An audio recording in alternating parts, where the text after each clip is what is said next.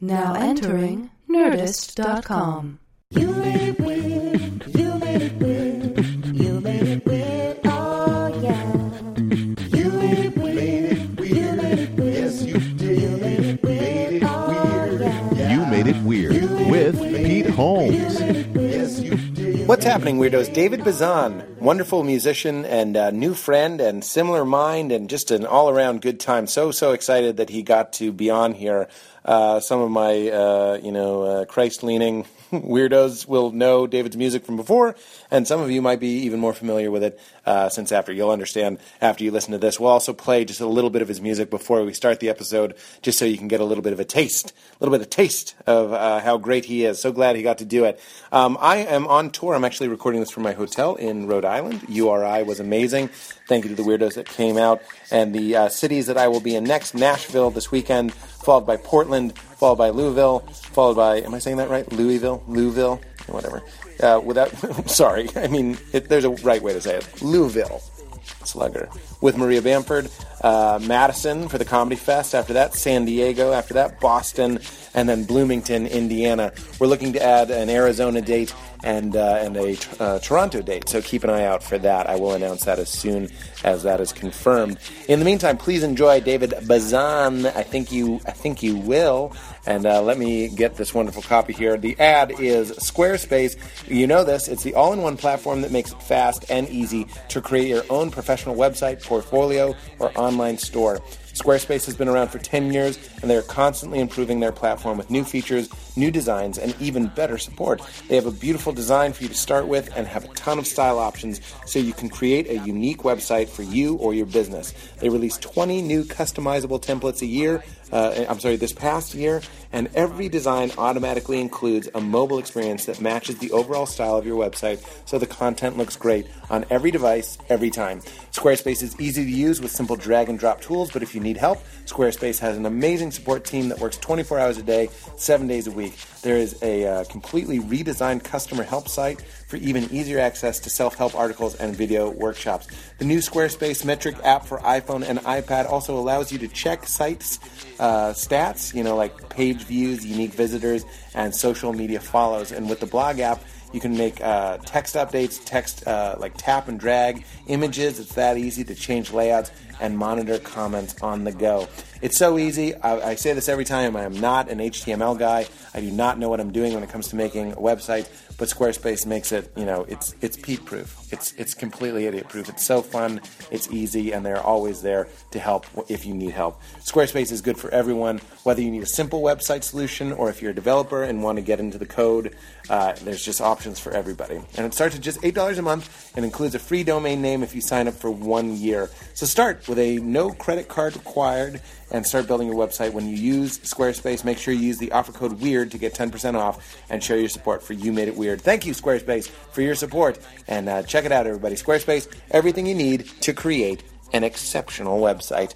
Uh, those tour dates again Nashville, Portland, Louisville, Madison, and San Diego, Boston, Bloomington. Hope to see you out on the road. Weirdos make the shows so great. Come check me out. I hope you can. And I will see you out there. In the meantime, let's listen to a little David Bazan, and then we will get into the conversation that we had. Hope you enjoy.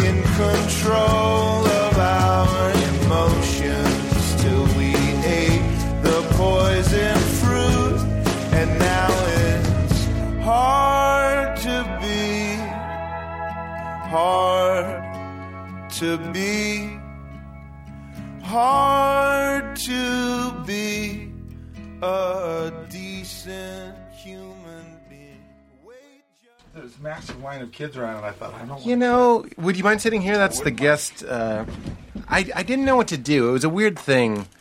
I wonder if you're this way because Katie texted me. This is Katie. Hi, Katie. I'm This is Dave. David. Nice to meet you. Dave. keeping it David. cash with Katie. um, so she texts me, uh, "It's real crazy at the store." Yeah. And then another person on the way in was like, "It's real crazy in there," Yeah. and I'm like. What am I supposed to? I get so almost instantly angry. I'm like, Right. what am I to do with Yeah. that information? I don't know. I know you mean well, Katie. Still go in the back though, so you want to get confused. Yes, That's you at least you at least you did have a little caveat, a caveat, you know, a little bonus of like it's still okay to park, just know it's a little nuts. But like all, I'm so close to feeling anxiety Yeah, yeah, yeah. and panic. So when people are like it's real nuts in there, where there's like 15 signings, I'm like, w- no, no part of my life will be different. It pushes you right over the top. Exactly. That's how close I am. I'm so close to panic. Uh, not normally, I don't think, but then I do talk about it quite a bit on this show. I go in cycles too. I, I have the the fuck you right, just right on the on the back of your tongue. ready to go. I'm driving, just like fuck you. Oh my god, why? I'm the same way. And it's not always that way, but there's sometimes where I I feel it there, and I'm like, Yeah. shouldn't be that quick. Yeah, yeah, yeah. A friend of mine, uh, my friend Jamie, was, we were talking about. Do you know the band Frightened Rabbit? I, I don't know them, know them, but I I know. Like, have you yeah. heard the the? I do. their their songs. I do know them. It's them. not yeah. really important to the story. I, you're just a musician, so I thought I'd throw that My in there. friend Bo made a couple of their records. Oh, really? Um, uh, at least one, yeah. Oh, cool. Scott uh, Hutchison did this show. I saw that. I was looking through uh, to listen. Yeah. to- I had listened to the Dave Hill one just sort of Oh, no way. independently. Oh, wow, fun. I like him, and then I that was just one of the the first ones, and I thought that's the fucking prison story was. Unbelievable. Unbelievable. Unbelie- and he was like, I've told it before. I was like, you have to keep telling that story. It's There's so no, great. you can't ever retire that story. But I was doing research to see like, okay, what is it going to be like? Because like when Marin interviews comics, it's great. Yeah. easy peasy. Yeah. When he interviews musicians, it's he's not himself. you know what I mean? Like he just he becomes a weirdo. I did, you know, I listened to the Jack White episode per Katie's recommendation. She's a big Jack White fan. Yeah. I like him too, and I think I know what you're talking about. He just is not in it. He he's worried about how he comes off, and when he's interviewing comics, he's He like, doesn't "Fuck care. Yeah, yeah. you." He's Daddy Marin. Yeah. he's up at the top. But with a musician, I think it, cha- it, it at least changes the playing field. Yeah. So I was listening. I ended up listening to the to the National Singer one. yeah. Um, Matt Matt g- g- uh, Berninger. burning her, we got to say it. It's like burning her. burning her. Help people with Bazan. Bazan. Okay. Yeah. Bazan. My buddies call me Bazin, if that makes it any. Bazin. Yeah. I like Um, that. But it was great to hear because, and I'm friends with Horatio, and so I listened to that one, and I listened to the Rob Bell one because I was interested in that, and Yeah, um, sure. And so, and you're just equally awesome with everybody. So Oh, like- that's nice. It took the pressure off. Oh. I was like, I'm just going to go and talk, and it'll be How fun. kind. Yeah, I, I like to try when I try and get people who aren't comedians to do the show. I'm like, I'm there with you. It's, Yeah, it's not. yeah. It's never me interviewing you. It's us doing something together. It's just talking, yeah. It's just talking. but uh, before, and I'm sure we're rolling or whatever, but I yeah, need to we're whiz rolling. real quick. Yeah, go whiz. yeah, we'll pause for a whiz. Pardon me. No, please. It's hard, man. I drank about like eight watermelon. I love watermelon juice. Is that right? When's the last time you made yourself a watermelon juice, David? Never, never, ever. You can do it. And you have like a special juicer, or do you just kind of Throw it in a blender, really. Yeah. Any blender, I think. You just kind of cut the heart out and Yeah, you, you can just spoon it out. Yeah. Cut it in half. So the reason I'm just uh, em- empathizing with you is that I have a lot of urination needs today. I, you know, I I was in. So when you DM'd me, it was I missed it for hours, but yeah, it was yesterday, wasn't um, it? It was, yeah. And uh, I played in Visalia last night, and then um, Just you with the just band? me. No, no, solo house shows. I'm on a house show too. Yeah. God, I knew that. Okay, so my girlfriend loves you and plays you a lot for me and, and got me your album. I'm That's sorry, when I awesome. say your album, I mean the, the God breakup one. Sure, yeah. What's it Curse, called? curse your branches. Okay, Curse Your Branches, yes, which I love, and she knows is up my alley, and maybe Yeah. you know is up my alley based on this show. Yep. I don't know if you, we, we have a similar life. So then listening to your music was really, really cool. And then she told me, and as a comedian, I think we have that in common, is how do we tour? And Right. you do these house tours. I Tell, do. Tell people what that means. Um, it is just me and a guitar, and I just walk in at about seven fifty nine to play at eight in someone's living room, and there's fifty or seventy people there, and I just walk up front and just play for seventy five minutes. No mic? No mic. You fucking asshole. It's pretty great. I think comics would really like it.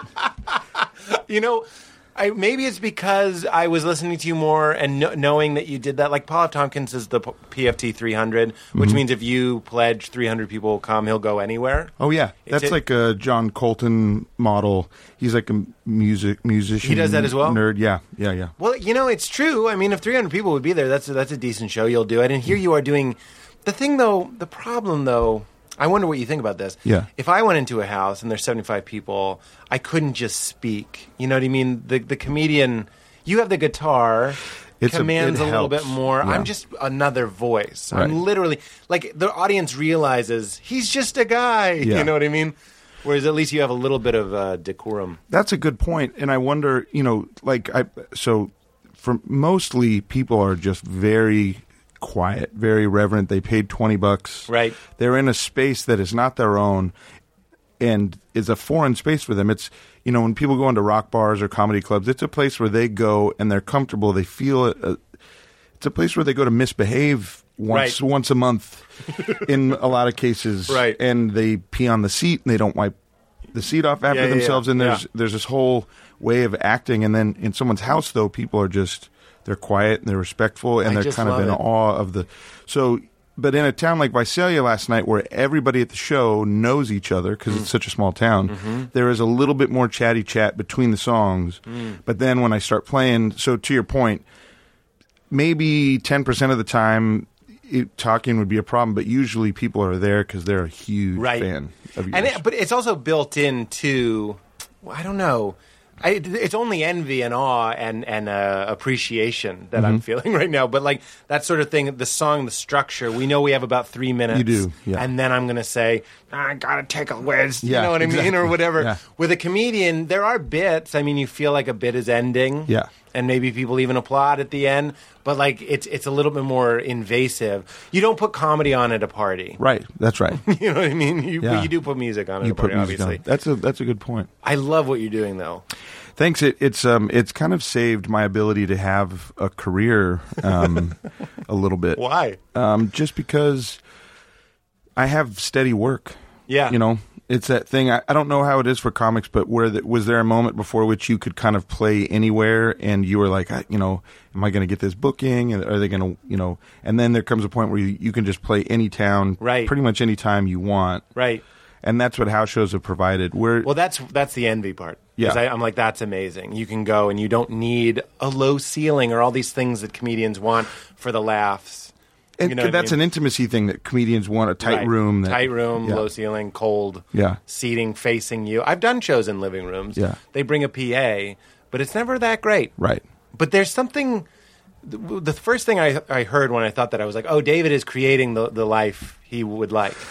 you know what I mean? I was like, in a lot of ways, yeah. You're like you're the, you're in the driving seat. You can do it. Yeah, and you're doing it. That's true, and and it is. I mean, there's a lot of indignities that come along with touring in clubs, uh, rock clubs, and you just get used to them over the years, and you Right. sort of put up with them. And it's you know the difference between somebody who can tour and really enjoys it, and somebody who can't is is that difference. How much indignity are you willing to endure to do this thing that you like, Right. And how much does the thing that you like offset those negative feelings by the end of the day, Right. um, with house shows, it's there are very few indignities to Yeah. going around playing. You know, it's it's pretty amazing. I picture a lot of bottles of Chianti with candles in them. Like it just seems like something you would do in the '60s or 70s. That would be cool. There's there's literally been zero. I think of that. That's unfortunate. Yeah, we got to get that going. But you don't care uh, in the house show. You don't care where you're seated, or, or like, am I in a corner, or like you're just kind of I walk in and usually people have a decent sense of where they're going to have the the most people be able to see. So Yeah. like in a in a space where you know there's a corner and then there's like a kitchen one way and a living room one way store, almost where the crowd is split going Right. two directions. Right. They'll put me in that corner there. Sometimes I have to go in and be like, you know, I'd rather play over here, but it's so rare. yeah. It's so rare. and it's awesome. And you, I guess another thought I has is you've never has you've never had a problem like getting paid or anything like that. No, that's so we do. We sell all the tickets uh, via PayPal in advance, Oh. so the hosts don't deal with money at all. You shut your dick every day. yeah, yeah, absolutely. It just seems like what music could be and should be because you, when you talk about those indignity, indignities, the idea of dealing with uh, bookers or shitty clubs or Yeah. or hecklers or booze or like talking about places people go to misbehave. Right. A lot of people seem to think that the comedy club is their time to shine. Yeah, that's You know? right. It's like I'm going to go be funny at a comedy club. It's perfect. it's such garbage, and like really, you know, the biggest thing that I don't like, I don't like having to do a bunch of shows. Right. I don't like having to do six shows. Right. Six hours of talking is way too much. You mean like in a town or in, in a week or In a weekend. Oh, in a weekend. Yeah, yeah, like a Thursday through Sunday. The tour that I'm doing currently is just Friday, Saturday, and that's four shows. Yep. And even that, the fourth show, So it's two on Friday, two on Saturday. yeah. Okay. Even the fourth show on that, you're kind, you start losing your voice a little You're bit. burnt, yeah. And you're just getting burnt. Yeah. Whatever, whenever the last show is, if it's the sixth show or the fourth show, it doesn't matter. It still feels like the last show. Your body decides to start collapsing at that point. No, that makes sense. I mean, I you know when I first started doing these house show tours, I had this. I have a wife and kids, and so I had this notion of like, I'm just going to get out there and work my ass off, and so I would do like 40 shows in 42 days or stuff like that. And occasionally, we we we started experimenting with doubling up too on the weekends. Do two on Saturday, two on Sunday. Oh, wow. Um, but it, you, your body can't, or my body can't sustain that over. I mean, that long of a period of time. And then I, z- zooming out, I realized, oh, you're doing 185 days a year on the road, and mm. so y- when you're, you need a day off a week at least, that kind of mm-hmm, thing. Mm-hmm. So in, in that sense, it, it is a little different because I don't just fly in for weekends. Although, man, it's not a bad way to think of it. I mean, part of the thing with this is that no one gave us permission to to do this or to think differently about it. But at a certain point, I was like, man, we need to come up with some other thought technology to Right. figure out how to Do a tour. how to do a tour. Yeah. Um, and so whenever I get people's thoughts or how they do things, I'm always like, okay, what little tidbits can we can I glean from that that Right. might be helpful? Right. in As making- opposed to just doing like a ticket master, doing venue, regular venues, and Yep. all the bullshit. Yep. You know, they, they also protect you in some ways, I suppose, but also the bullshit as well. Yeah. But what I like about it is it seems to be connecting the fans and the performer. Like you're, It like is. what a good show should be, and I go off on this a lot. Is, is the audience and the performer becoming one thing? Yeah. That we call a show. Yeah. And then you are even taking that kind of philosophy to the to the making of the show. It, it it is a very intimate thing, and similar to what what I'm hearing you and other comics talk about the what they want in a room, where there's just this connection. There's a, a lot of intimacy there, and the energy sort of you know is able. To, you're able to get a good feedback loop going mm-hmm. quickly with if people are laughing.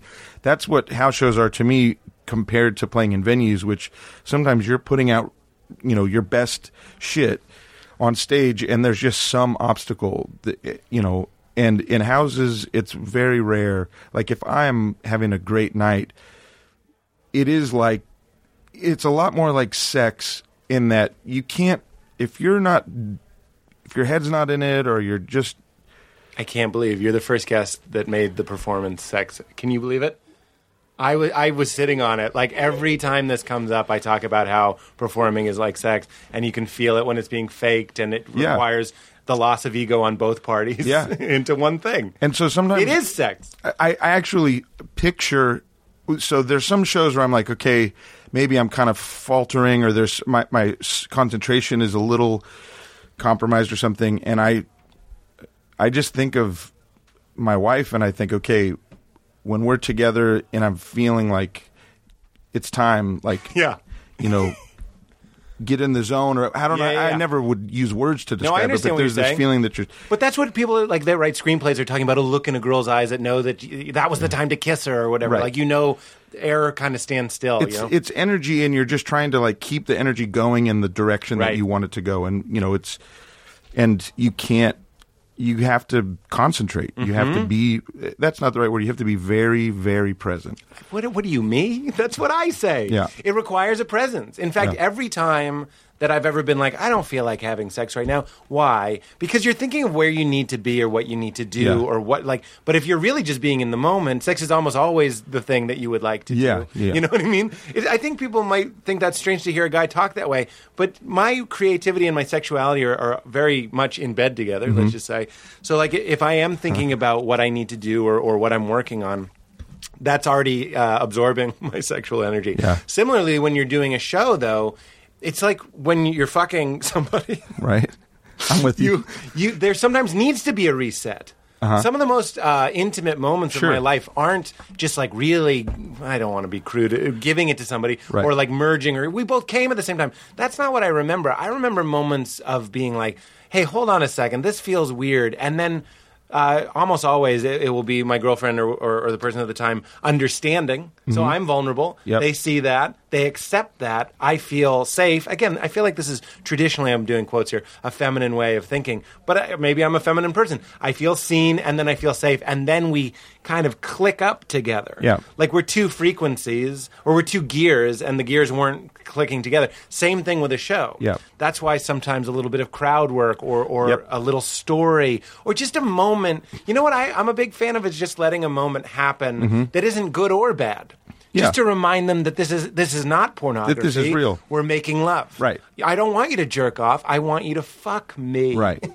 well, it's like um, there was a Radiolab episode where they were talking about uh, chess and how in Russia there's this chess library where they basically have all of the major games that have ever been played that were you know that have been recorded. They have all the moves.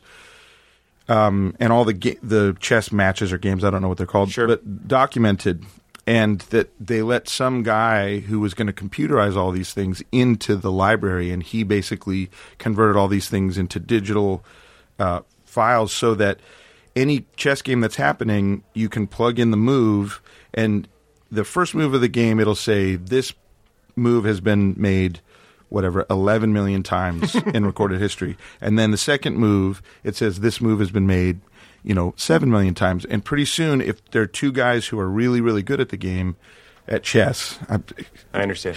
Um, there comes a point in their play where they go off book and it'll be like they'll make a move and it it'll spit it back out and say this move has been made 11 times Yeah. in the history of chess and then the other guy makes another move and it's like here we are Number this is one. like this is the first time that this has ever happened and so that it's that notion that you're talking about with pornography it's like yeah we all know the recipe for Right. pornography Yeah. because pretty much every porno goes the same way yeah. and or within a within a range and Yeah. it's just really nice to connect and get off book Switch it up with somebody and do something that hadn't been done yet. well and it's not even like, like the act the acts themselves but it's the way that you're connecting and that you know you're wanting this right now you're wanting that right now and as a performer you're leading a little bit more Yeah. but you are you're sensitive to Of the audience and you're doing bits in a different order and i'm not i don't have a set list and so i'm just like listening to the room and taking the temperature and just going where it Gorgeous. feels like it should go Absolutely right. you know and there's jokes and there's things that i would never say again but i wish i could because they were so fucking funny but they just Yeah. wouldn't work Yeah. anywhere else or whatever and so But even that is a meditative, beautiful thing. I think it being is. like, I can't just write that joke down. I'm not going to be the guy that has the tuning joke that I do every night. Right. I'm going to be the guy that I used to be really hard on myself. I'd riff something and I wouldn't write it down. But then I, j- it was TJ uh, Miller that told me he was like that. Some things are just for that. That's right. Some things you can't film on your phone. And sometimes you can't make it. I don't do a set list either. I know what I open with and what I close with. I'm assuming you're. The i same way. generally it's roughly the same Right. But in the middle, that's what that's a presence tip. Yeah. I got that from Isaac Whitty. He was like, it keeps you on your toes. Mm-hmm. But then again, sorry to keep harping on the sex thing, but that is a sexual thing. Looking for cues from your lover. Yep. What do they need? Do they need it to be faster, slower? Yep. More, do they, some shows they really like you to be a little bit more aggressive with them. They Yeah. they want. I, I've had good success calling crowds dummies. Yeah. I think it's so funny sometimes. yeah in the Eh, south for instance. it doesn't matter what it is because at the end it's all love. Like even Yeah. though it's me saying like you guys are so stupid. Like I can't believe It's not malicious. It's like a roast. mali- Like, you have to- exactly. yeah. Exactly. It is a roast. You're roasting the audience. Yeah. So I think that is so we're we're really on the same page. But I'm just happy to hear that there are people like you going out and doing that. and it's easy. It was easier for me to find that in the house show setting. Yeah. And so sometimes, you know, even on this tour, some of the, so I I also even at club shows will do a Q and A where every f- three or four or five songs I'll say, "Does anybody have any questions at this point in the show?" And it kind of gives them a chance to to give me feedback indirectly by Mm-hmm. the kinds of things that are they're thinking about or how uh, comfortable they're feeling or like whatever. Passive aggressive question like, you gonna do any old tunes? Exactly. so, do you do any Pedro the Lion songs? Yeah, Like, yeah, yeah. I've played five so far. I don't. You know, do you not know the records very well, sir? Oh shit! I don't do that because it's it's a very vulnerable thing in a in a show situation to to uh, you know make yourself vul- uh, to you know Let them be vulnerable. yeah Yeah. yeah for and it's for those guys too like I don't I want to honor the risk that people in a in a crowd who would really rather be anonymous and look cool Right. um, than stick their neck out but I want to honor their that risk that they're taking but Right. yeah so in the house show si- situation um, sometimes people are like, "Why are you doing that?" Like it seems like an unsuccessful Dick Fingers um, way to go about. You Call these dick fingers for quotes. yeah, Okay, we're doing dick fingers. Dick Finger. Isn't that a thing? I don't. It is now for me. But uh, and there is a sense in which, yeah, it would be cool if I was selling, you know, a thousand tickets everywhere. I I would take that opportunity. To Right, get right, right. Paid a lot of money. Right. But I also would still want to do this because it's the way that I know myself the best. I'm the most grounded. I'm the most connected with the pure form of this thing that I'm doing. Right. And you can connect with people every night Right. if you're intent on doing Right, it. right, right, right. Oh God, that's great. You made me think of like four things, and then I just kept letting them go because I was like, "Be present." so it's not that I don't have a follow up question. I just want to remember all of them. It was interesting. I was just speaking of T.J. Miller. I was talking to him today, and we were talking about like there's all these different career moves you could do, different ways of of kind of navigating your career. This thing Yeah. that we call a career. And uh, he was like talking about very beautifully. I thought where he's like, I just want to do comedy, but T.J. says in a way that he really means it. Yeah. And I remember saying this, and maybe I've said this on the show before. I've said most things on the show before. I like playing guitar as well, and I told my friend who was a musician in college, he was like, I was like, I like playing, but I just like playing for myself. Yeah. And he was like, Well, that's the most beautiful expression of it. like he just thought that was so cool that Yeah. I had no desire to like perform it or whatever. But this seems. This doesn't seem economic, or you know what I mean? It doesn't seem like you're just like burn it and turn it. Like Yeah. I did 17, 14 Sycamore. Tomorrow I'm Right, doing this one. I got to get the fuck out of here. It seems like a real. It seems like a communion. It seems is. like church. It does. Deal yeah. with it. Well, no, and it's you know I've I've I've led enough Bible studies in my life. Yeah. Where it there's a weird feeling of deja vu, and it's like, is this just a Bible study? You Yeah. know, and is that why I feel a little bit comfortable here? And some in the way the Bible studies are kind of a a ghetto of sorts. I don't want it to be that. Yeah. But But what are we going for when we're doing those? You know what I mean? Like, Yeah. Mm-hmm. what is the thing that lost its shimmer by the? You and I are similarly aged. By the time we were doing Bible studies and stuff, what what were we mimicking that used to be awesome? I wonder. I mean, and to me, it was the closed, the closed-ended nature of the Bible study, which was like we can we can really dig into these verses, but the conclusions that we come to, no matter wh- what route we take to get there, kind of have to be the same. And that was the thing that always made me feel like.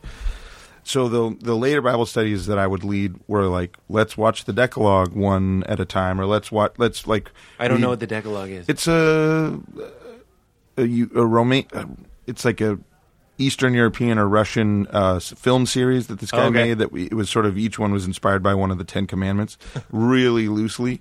And so at the you know it's so it's really arty. Dick Except the covet your neighbor's wife. That was just creepy surveillance footage of his neighbor's wife. It actually might have been. I, I, are you sure you haven't?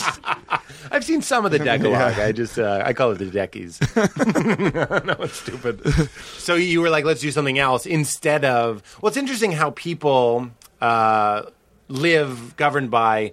Uh, a myth, like a, a, a mythology Right. that they uh, absorb, and that's very beneficial. And that's why people don't like it when evolution is starting to be taught in schools or whatever. You, when I see that old grainy footage of people banding together in their suspenders and finger wagging, I understand them. I'm just like their their mythology that they're living by is being threatened. Yeah. And that's an uncomfortable thing. So uh, why did I bring that up? You're you're going into these Bible studies, but what always prevails isn't necessarily some inconvenient truth that's going to like fuck everybody's week up. You're just going to end with being like, let's keep loving each other and uh, being there and helping the community. Peace. I mean that that would be that would be great if that's what it, it, it was. But I, for me back then, and I'm, I'm sure we'll talk about this, but it was um, I always felt trapped in these conclusions because it, where, where I was at where I the culture that I grew up in, it wasn't enough to do good.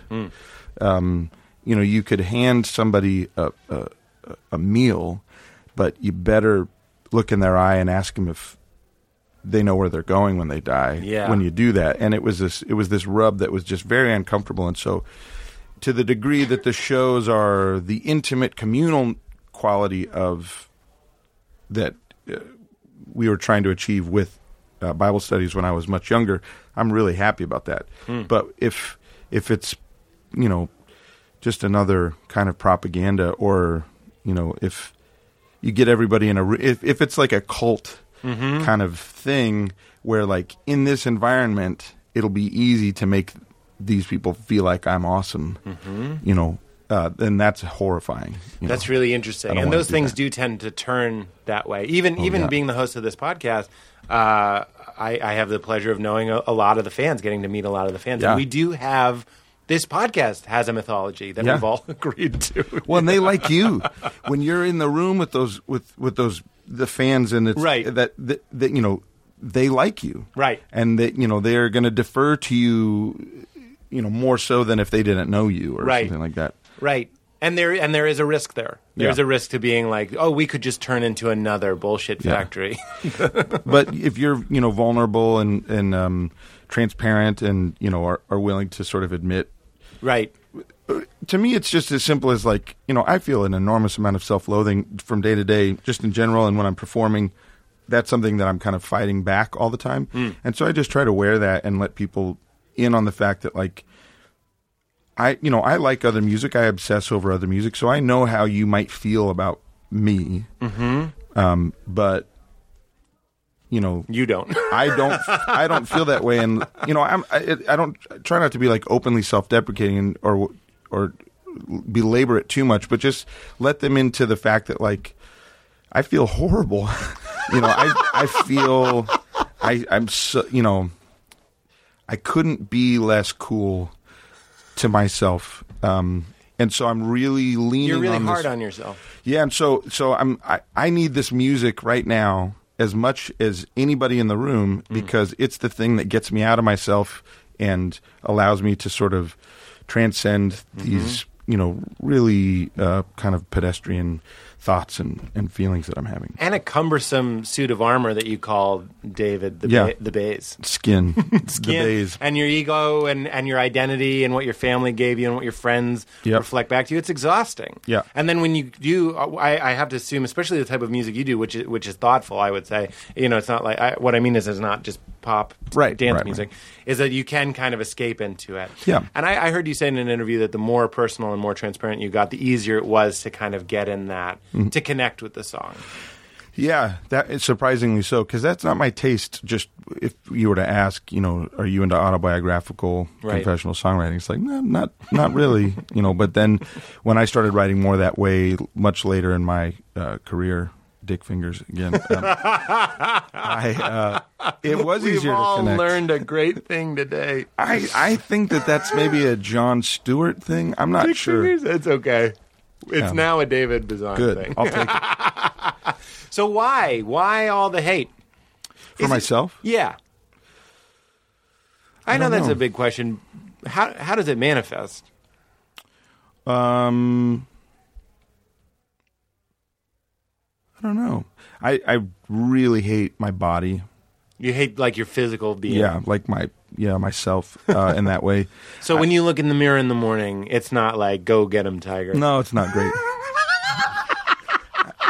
sometimes I'm pleasantly great. surprised by like that's not so bad. Or sometimes I see a photo and it's like, well, that one worked out okay. Like I can live with that.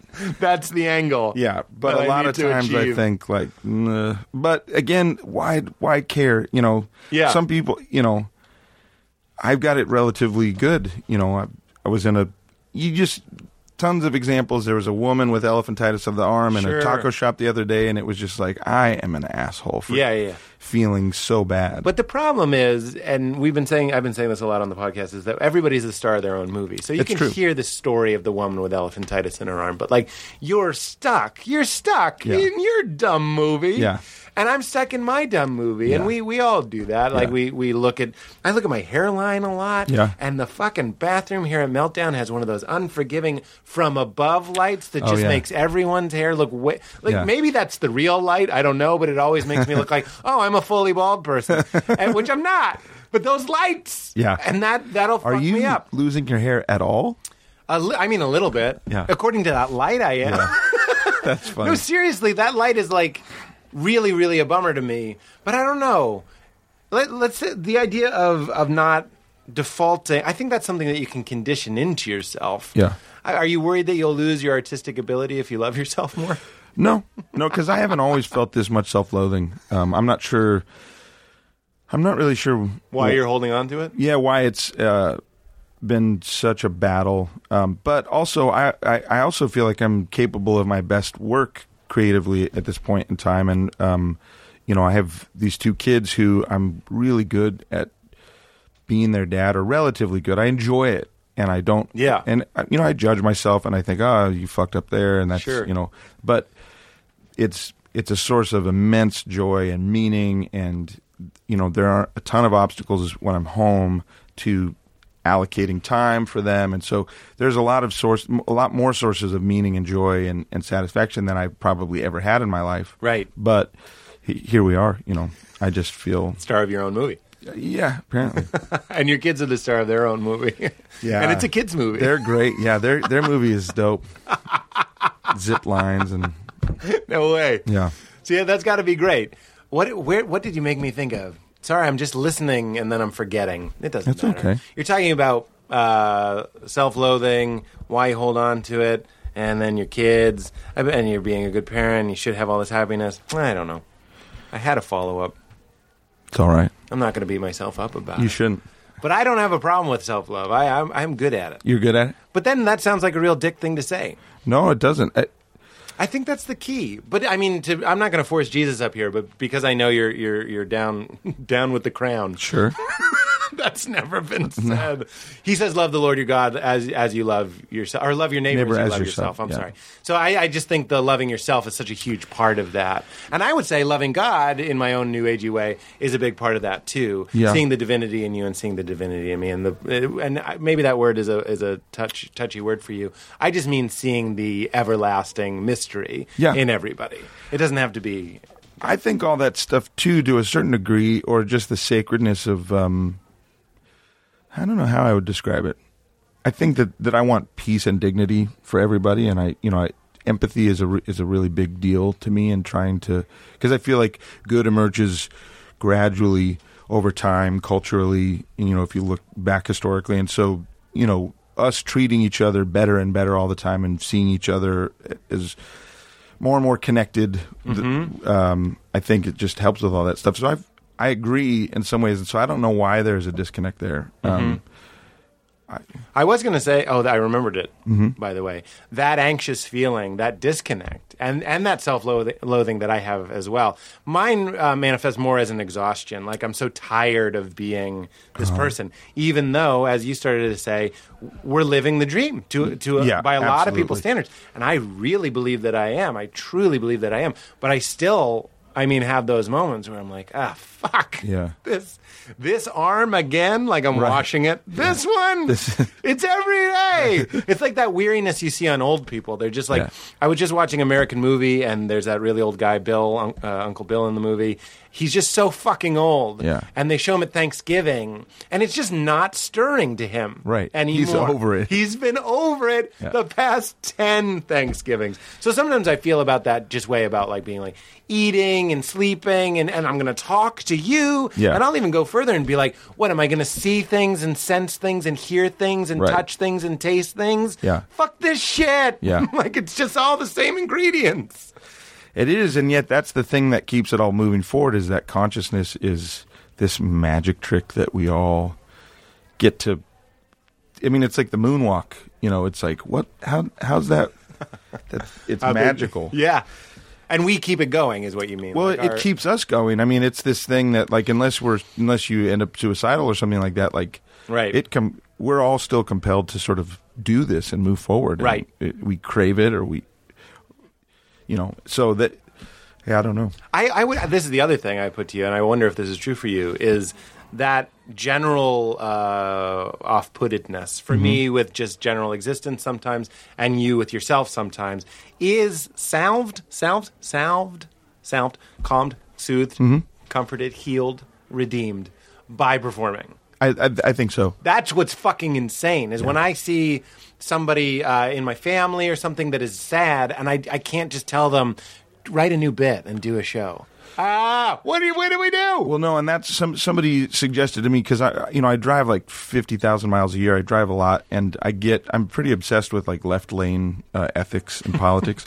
and uh, I was with my manager in his hometown the other day, and uh, I was like, this fucking asshole, like the, to this guy that was just bogarting in in like the most egregious way Bogarting me. the left lane. Like he was just like he had no business being in the left lane. He wasn't passing anybody, or he was like going. How many lanes we working with? Two. Two. Two. Two lanes, Felt like a two story. Yeah, and uh, and my manager says, you know, he doesn't get to write songs for a living and go around and you know have people adore him. And clap before you've done anything. Yeah, exactly. David's here. That's right. And I was like, oh yeah, that's a good point. this point. podcast should be called Two Assholes. So I gave him 10 more seconds of leeway, and then I was like, all right, now this guy really is a fucking asshole. I don't care what kind of shitty life he has. He would feel better if he was, you know, more considerate of other folks. Yeah. And but also to your manager's point, he would feel better if like it, there is something about the creative process. Oh, it's amazing. And being heard and expressing yourself and connecting. Yeah. It really is a way to we talk about fucking and sex. It, it's a way to have sex with existence a little bit. Yeah. It's your way to participate. Well, and it's a great anxiety. It's better than Xanax. That the idea of being heard having a voice that you can you know as a comic and you know a big part of my music is definitely sort of my outlook on on life and um so Yeah. in expressing that and i have a lot of i have a lot of leeway i can say a lot of stuff and i'm people hear and or, you know nod their heads or think Yeah. oh that's cool and so yeah that is a profound thing and when you don't have that when you feel voiceless well and that's part of our job as you know artists or performers or whatever is that you know you're making you're helping people feel less lonely and, and less crazy Yeah. by doing that work and so it, it's it's beneficial in all those ways i get to say what is important to me Symbiotic. and there are people that i'm speaking for as well That's right. Um, what I just heard you saying, though, the reason I wrote is you made me think of um, another similarity I think we have in our journey is you were in uh, Pedro the Lion, which was a Christian indie band. I don't know if that makes you cringe to call it a Christian band. no uh, we can talk about the the semantics of that but keep, keep We can. Yeah. but for, for you know brevity's sake, you know what I mean. Yeah, I do. And then uh, you know you'd play a Christian festival, or, or it would have a Christian fan base at Mm-hmm. least partially.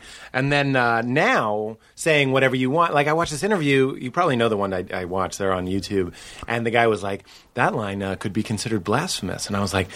Really? Hmm. Suggesting that the Garden of Eden isn't a literal story is blasphemy? It's Right. like, then put me on the blasphemy bus. Like, I gotta be on the blasphemy Yeah. bus because that other bus is fucking boring as hell. So now I wonder if you feel like you're in this great experience talking about this voice and this audience that followed you through Mm-hmm. this transition. Not only that, but here's a guy, me, literally in front of you going, oh, that reflects my own. Mm-hmm. Yep. Now I'm on, like, I feel that way in this podcast. If you listen to the beginning and if you listen to it now, you'll hear like a pretty standard Christian guy transformed into whatever the fuck I am. is that right early in this in this podcast i only got about halfway If you listen to the early, early, early ones, I was never like religious, but I was Sure. not ready to say like no virgin birth, no physical death and resurrection. You know what I mean? that's really fascinating i'm Really weird. i'm so But then people followed me, and people followed you, is what I was saying. Yeah. that has to be satisfying. I, I mean, I, I already today, as I was as I was coming down from Fresno, decided like today I'm after this I'm going to drive up to Sacramento because I've got to play in Oregon tomorrow, um, and I'm just going to listen to your. I'm probably going to listen to all of them. Like I, you know, I, a couple years ago I got on like a, a Maron obsessed kick, and I Yeah, just listened too. to it constantly. Yeah. and I don't dislike it now, but I I, I don't have that same like ad- don't know what- addicted feeling. I don't know what left me either. I was really addicted to it for, and it has nothing to do with the show. Marc will never hear this, but if he did, it has nothing to do with the show. It's just like uh, I'm, I'm moving and, on. and I still dip back in uh, from time to time. I was listening to the Vince Vaughn uh, Yeah. live one last night as, I Oh, was, cool. as I was driving. There you go. But yeah, so I'm excited to to listen because I'm I, I'm really interested in in people's arc and what causes somebody to hold on to certain things that you know historically or we grew up with or whatever, and then what it is the straw that breaks the camel's back that causes people to kind of shed that. Yeah. And so I'm curious, and I love listening for little cues and the little language. Like my manager didn't grow up Christian, and you know we're really close, and we deal with a lot of stuff day to day, and so there's a lot of people reaching out to us via email and whatever that are coming from all kinds of different places in the industry and viewpoints and stuff. Yeah. And um, so every now and again, my manager Bob will send me uh, an email and be like, "Hey, what do you think of this?" And and I'll write back and be like, uh, "I don't know about this." Um, coincidentally, um, this guy's a Christian. And, and Bob Bob's is. no no Oh. the the guy writing the, the email and Bob Oh. and Bob goes really how do you how do you know? And I said he at the end he says I'm just trying to connect these two men, brother, and then signed Yeah. off or whatever. And I was like, that's that's Christian lingo, like that's the way that Christians talk about stuff. And he's like, oh my god, you got to tell me, you know, some some guy Yeah. signed like in his grip, Yep. comma, Yep. and then s- signed his name. In his and- grip's a classic. it's amazing, and, and, but, but but he has no idea, and so Right. li- the point being, listening back through your your podcast and hearing that shift, you never. I might not hear it like directly, Right. but you just hear it in little little bits and I was just thinking about that the other day because uh, I, I, it doesn't matter how it came up, but I was thinking about how Sci- Scientologists must have a vocabulary. Oh, my God. I know they do because I, w- I was asking a friend of mine to come on the show who is a Scientologist, and I didn't know. Do you say Scientologist? Do you say Church of Scientology? Are you're in the church? Mm-hmm. I know they call L. Ron Hubbard LRH, COS, Church of Scientology, but I didn't know. Like, I, I personally get offended when people are like.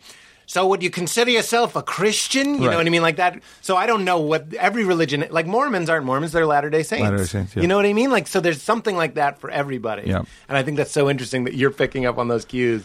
But you and I, sorry, It's my favorite thing to to pick up on. It's like a secret language that I still know and understand. It's a, it's Right. an area of expertise in a way that Right. you know you pick it up and you're looking around. Is anybody else you know hearing this same?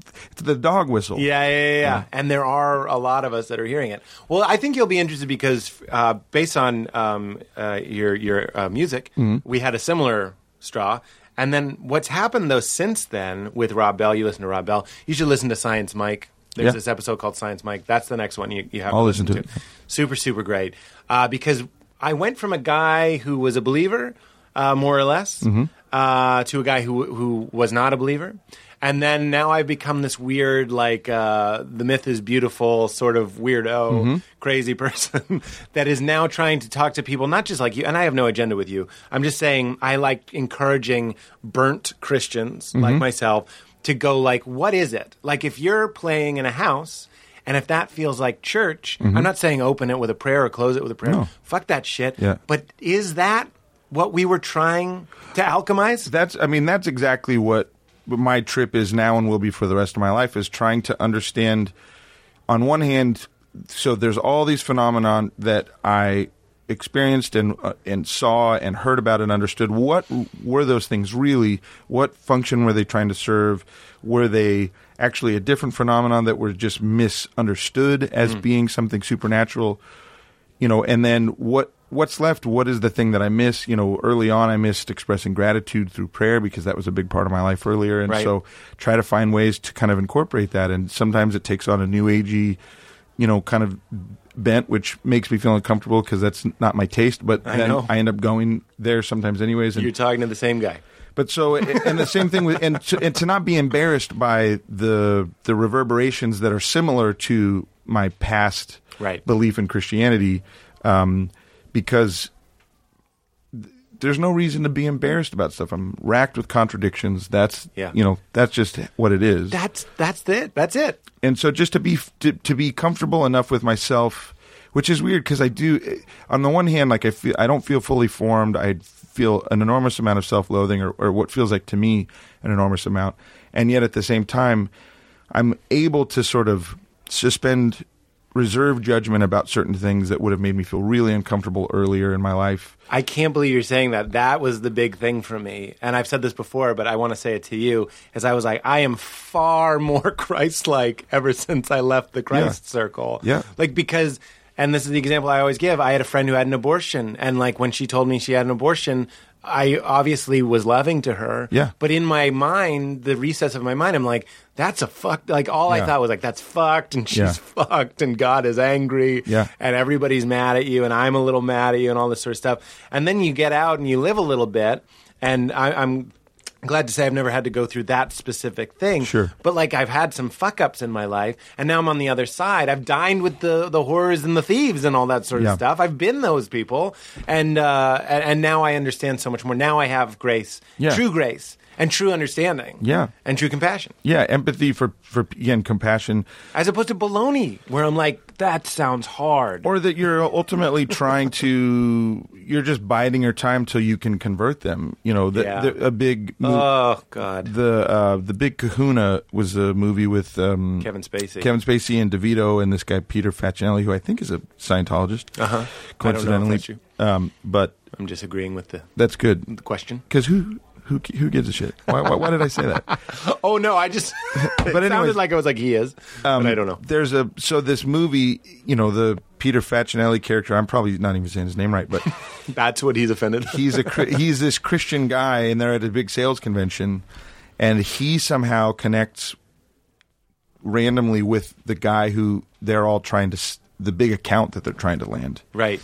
And so they're, you know, the two senior salesmen are saying to Peter Facinelli's character, like, look, you got to go meet with this guy. You've got an in with him. No one else has been able to talk to him. No, from any other firm, you're the you're the one guy who has his ear. And uh, so he goes and talks to him, but he doesn't talk to him about lubricants that he's supposed to be selling him. He talks to him about Jesus. Oh, I thought this was going to be a metaphor. It's literally what he does. No, it's literally what he does. he goes and And he comes back, and DeVito and Spacey are like, "So, did you talk to him about lubricants? What did he say? What did he say? Is he gonna is he gonna go with us?" And he Yeah. said, "It didn't really come up." And he's like, "It didn't come up? What the f- what the fuck are you talking about?" And he's like, "Well, we just talked, you know, about life, about whatever." And as a Christian, you know where this is going. Like, Right. when you say, "Oh, we just talked about life or whatever," and Spacey's like. Did you talk about Jesus? and he's like, yeah, actually we did. And he's like, you did, huh? And he's like, yeah, you know, it just kind of came up. And he's like, that that just came up. Like, and so there's this notion when everybody's when someone's going through a hard time, or you're sort of like secretly judging them, but you're trying to be good or whatever. There's this thing, and it was the thing that one of the things that drove me crazy about Christianity is that I always had to have this hidden agenda because the because I was right about everything. I was right about the, the nature of reality and the universe, and these people were just simply wrong. And ultimately, it was either a waiting game or I was going to ha- get some nerve and like really go go at it with them. But Oh, the, God, the ability, you would be terrifying witnessing to me. like I, I just wouldn't like it. Like you have an mm. earnestness that I would not want to face I- on a plane, and you just turn to me. Ooh, that like, would be terrible. Pete. I would. I would. I, I'd the never had the nerve to do that. Oh, really? Yeah, Oh, I, I would- thought you got into a nice pocket where you were. I keep picturing it like a knife that they don't know you have, and it's the like stab them with with evangelicalism. No, because I was I was uncomfortable from the time I was thirteen or so. Um, I just saw the the gap between Christianity, the pure quote the Dick Fingers pure form of it. That I, I'm going to stop saying that, but No. uh, of it that um, that I perceived just reading the Bible and the way that it was practiced in the culture that I that I grew up in, and so I never felt at ease. Like there was never this uh, moment when everything just kind of came into focus, and I was just fully like On fire. on fire. I was on fire in like a in a in a in the way that I was seeing all this opportunity for reform and was really interested in chasing down the pure form of Christianity in You mean in the church? in the, within the, church, yeah. Um, you know, and so, but where where it started was, you know, in seventh or eighth grade, seventh grade, I, I think I saw there's maybe there's a book that I think is called The Light and the Glory, and it was one of these first Christian revisionist U.S. American histories, where you know f- Christian founding fathers, and you know we veered away from that and all this stuff. And I remember reading the back of that book in seventh grade, and I was a Christian. I grew up going to Christian school, like learned U.S. history from Christian people, from Christian textbooks. And I remember reading the back of that book, and I thought, this is not right. Like, this is manipulative. Like, this is just, it's just two clicks off from the truth. Mm-hmm. And it just felt icky to me. Right. And then in that context, Fourth of July came up, and we had this, you know, uh, service at church where there was a color guard in there and there was, you know, uh, it, it was very patriotic. And uh, and and I was talking about this recently uh, someplace, but and it just dawned on me that that it was a big moment for me where I started to have a, a- the sense that like oh all these grown-ups are a little confused about reality. Right. they're they're getting this wrong. And I remember telling my dad that you know who was the music pastor who was leading all these patriotic songs. I said, I think you're getting these two things confused: nationality and faith. I don't think they they don't belong together. They're not the Right. same. You know, and, and it was from then on that I kind of What did he say? he said one, two, three, four, Yeah. shine, Jesus, shine. he said interesting. Tell me more. Oh, really? Yeah, because um, you know I only had that impulse, anyways, because they were such interesting, thoughtful people. Your parents? yeah, mm-hmm. Or are you know Yeah, yeah, yeah. Um, so, uh, but yeah, so no, there was never, there was never a moment where I was just like the good, Killing it. the good Christian. I mean, I did, I did, you know, coerce. I think probably two people into saying the Lord's Prayer at a certain point, and I felt pretty icky. I uh, afterwards. I still I have one friend. Uh, he knows who he is. I, he doesn't listen to the show, but that I like straight up saved. Yeah. and then like he ended up. It's so weird. He, we both married like the first girl we'd ever been Mm-hmm. with. Then I got divorced, and then uh, and now I'm out philandering. Mm-hmm. And then he's like, "What was all that? like, what was that, what was all that about?" Like You, you got me into this, and now you're bailed. I might be. He's never said that to Yeah. me, but I've hypothesized. I'm like, I wonder if he feels that way.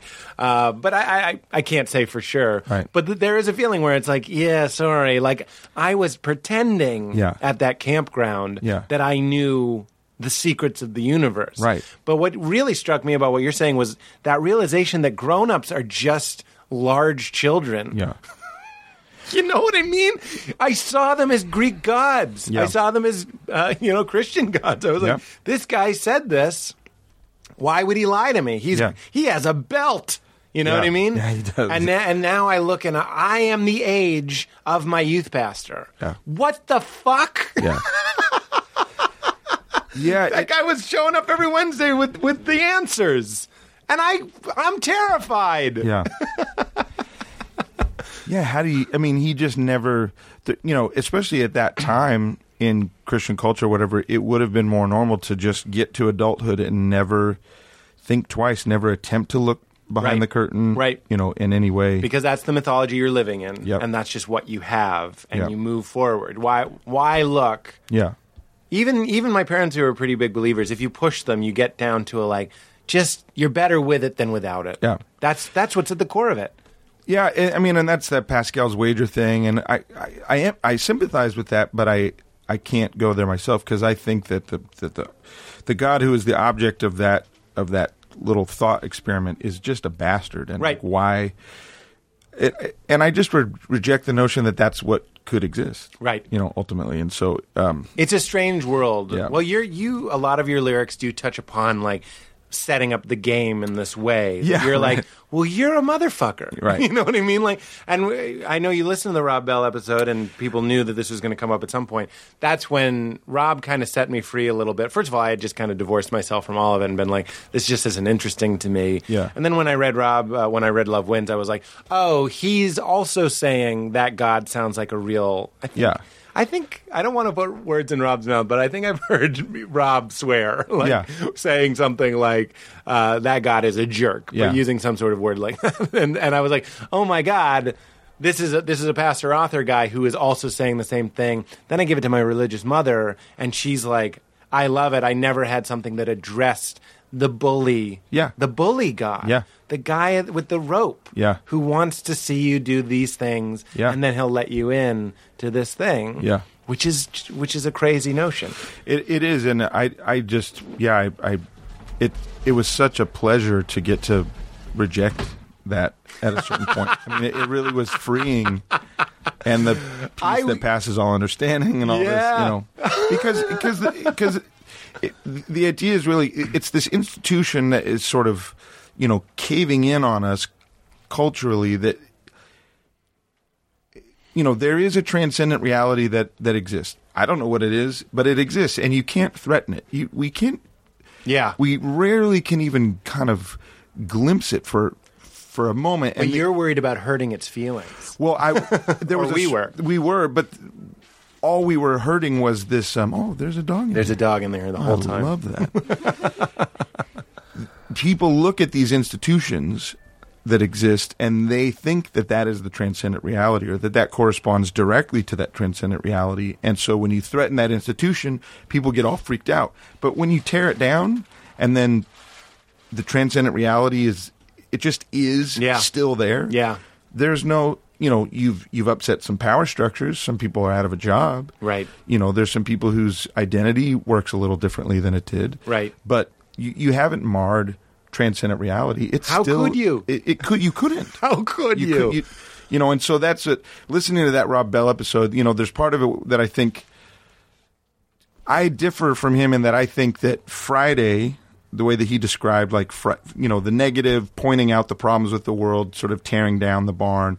The Friday story, which you were talking about, the Eminem song and Oh, yeah. these Jay Z song.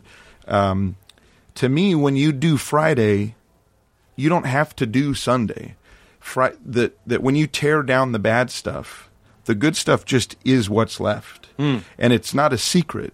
It's not a mantra that has that you have to learn and access. It just is what is left. It's consciousness. Hmm. It's the desire for justice that is still there. That's what deconstruction comes from, and so I don't feel like you have to i think that when you get all of that other stuff out of the way by doing the work of the of friday as he as he described it and deconstructing all those things that are keeping people from just experiencing f- free thought and and uh, from experiencing uh, life outside of tribal identities then it just it supplies itself. Then hmm. that transcendent reality just is and you don't have to i mean you can on sunday you can sort of point to it and say but to me that's the question is like once you tear down all the stuff that you that you know is going wrong i don't really have an answer after that. I hmm. just know that that's the job and so then maybe we all get together and we point to we just say what is then? You know mm-hmm. what is there? And so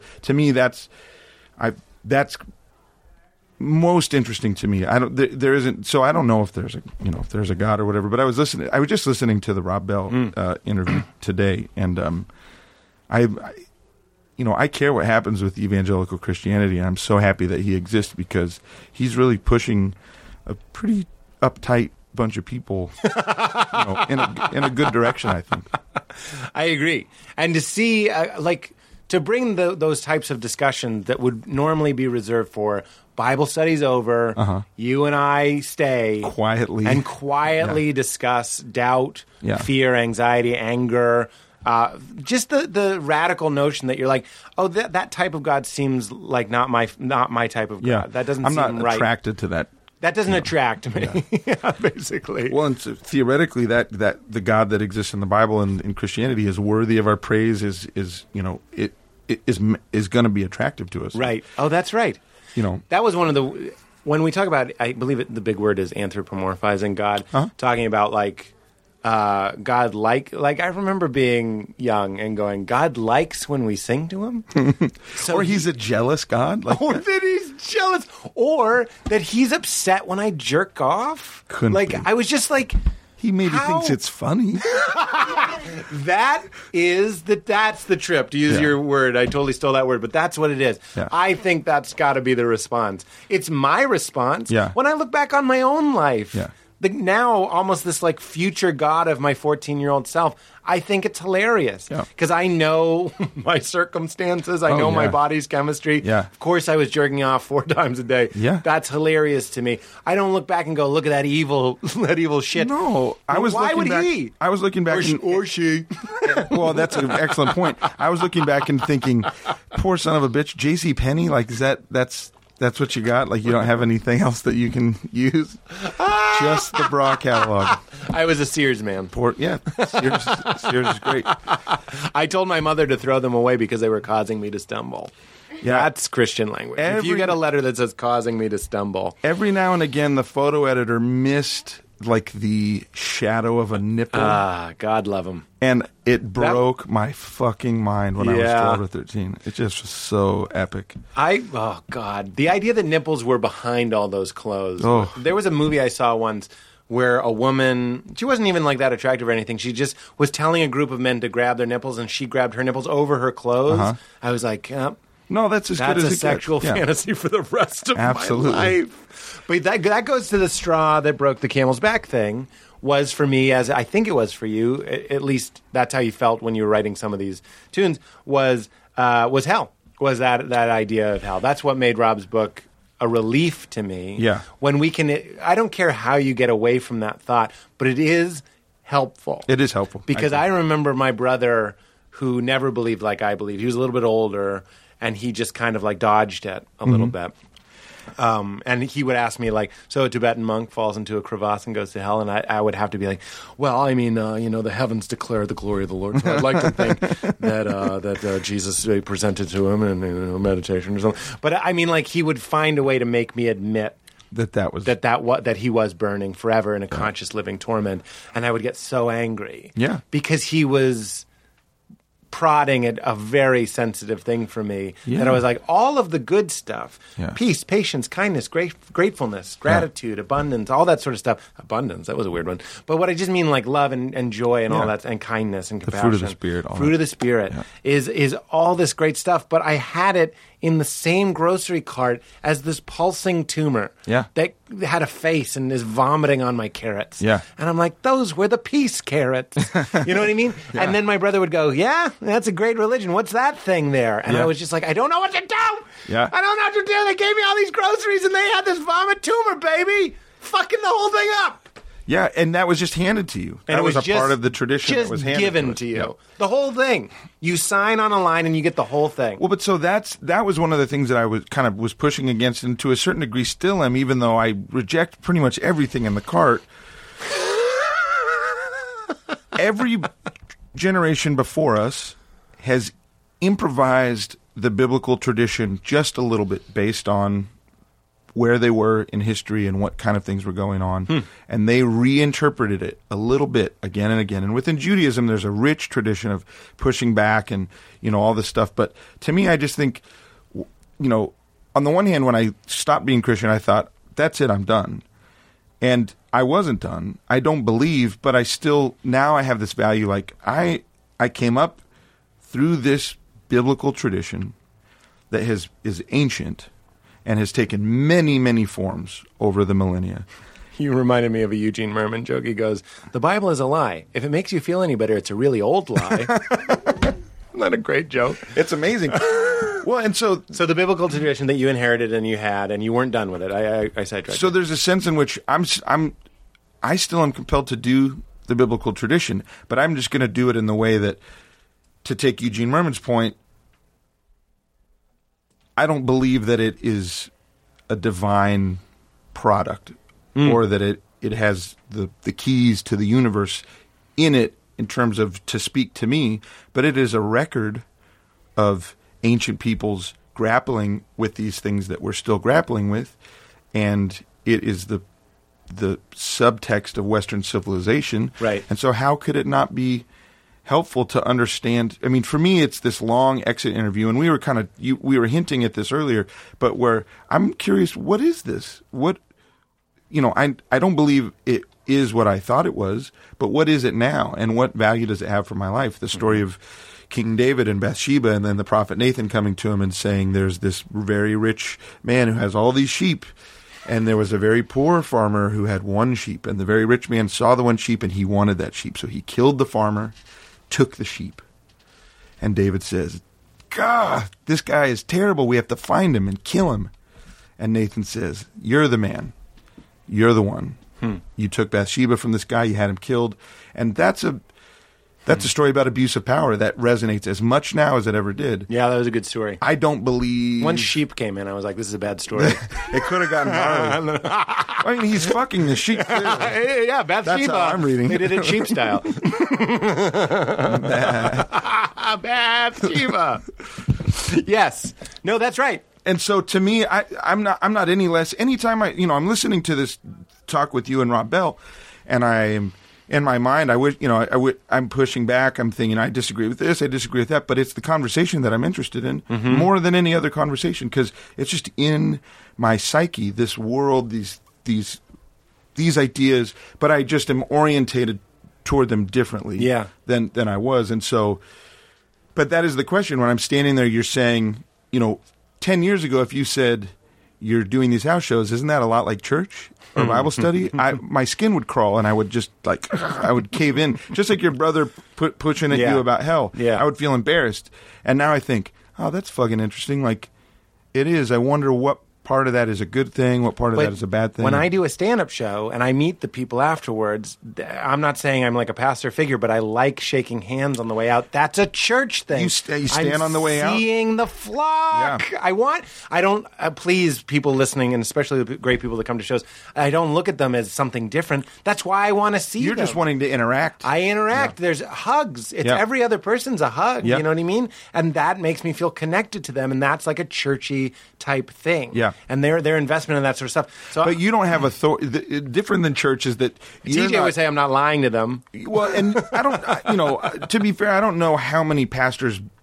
perceive themselves to be lying Right. to them, but they are exercising authority over them that I Mm-hmm. think is sort of, in a lot of cases, not not totally warranted or is an abuse of power. I It- agree. you know, you know how many churches there are? Do you know how many knuckleheads I went to school with that all have churches Oh, now? yeah. We can shit on some pastors. Absolutely. I mean, there's just, there's just some people who are net negatives, you know, and and they, they can be net positives. I think if they Right.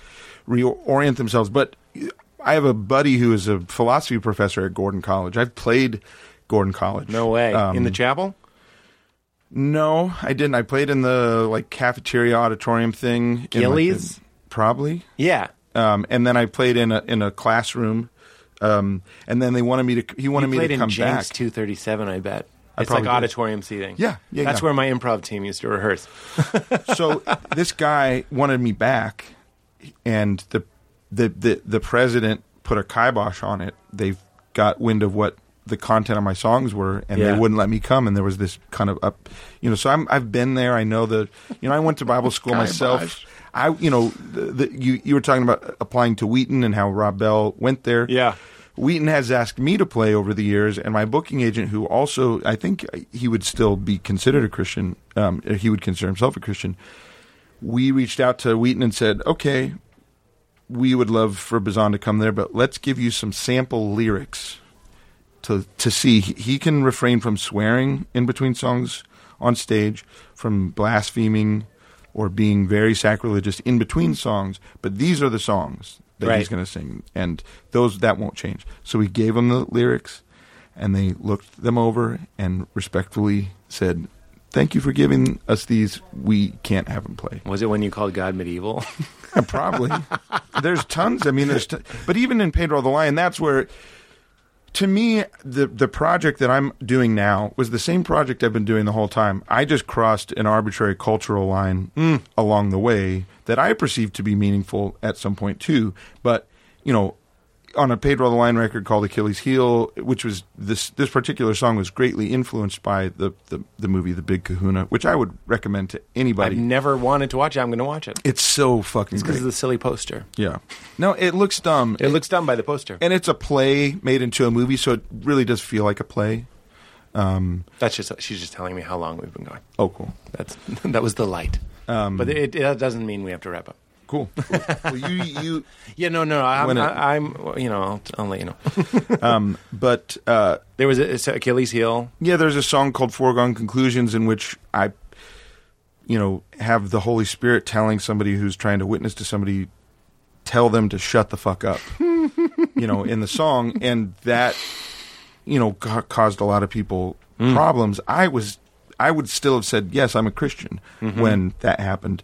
I still believed in the thing that is called the Holy Spirit, mm-hmm. but there wasn't a sense in which it wasn't Christian in the sense that I was sloganizing or it wasn't propaganda at all. It was genuinely probing the issues of Christianity in as open ended a way as possible and not wrapping it up neatly by the end and being like, okay, enough Yeah. fun and games. Right, right, right. Jesus is Lord. Right. You know, hallelujah. Like Eminem at the end of a lot of songs goes, "I'm just kidding." Right. which I think is so funny. That's pretty weird. So, so one thing that you said that was just very interesting to me, just selfishly, I'd like to hear more about this so I can hijack it Yeah. and have it in my own intelligence. You said that um, culturally, for thousands of years, everybody has morphed Christianity Yeah. to suit us. As someone who is currently doing that, Yeah. me, I'm interested in, in uh, not to put you on the spot, but examples or just even just abstractions on, on how that's been done. Well, you know, uh, Martin Luther with the 95 Theses nailed to the Wittenberg door, you know, Right. people are taking. Well, so how it works. And then the politics that you were talking about, Yep.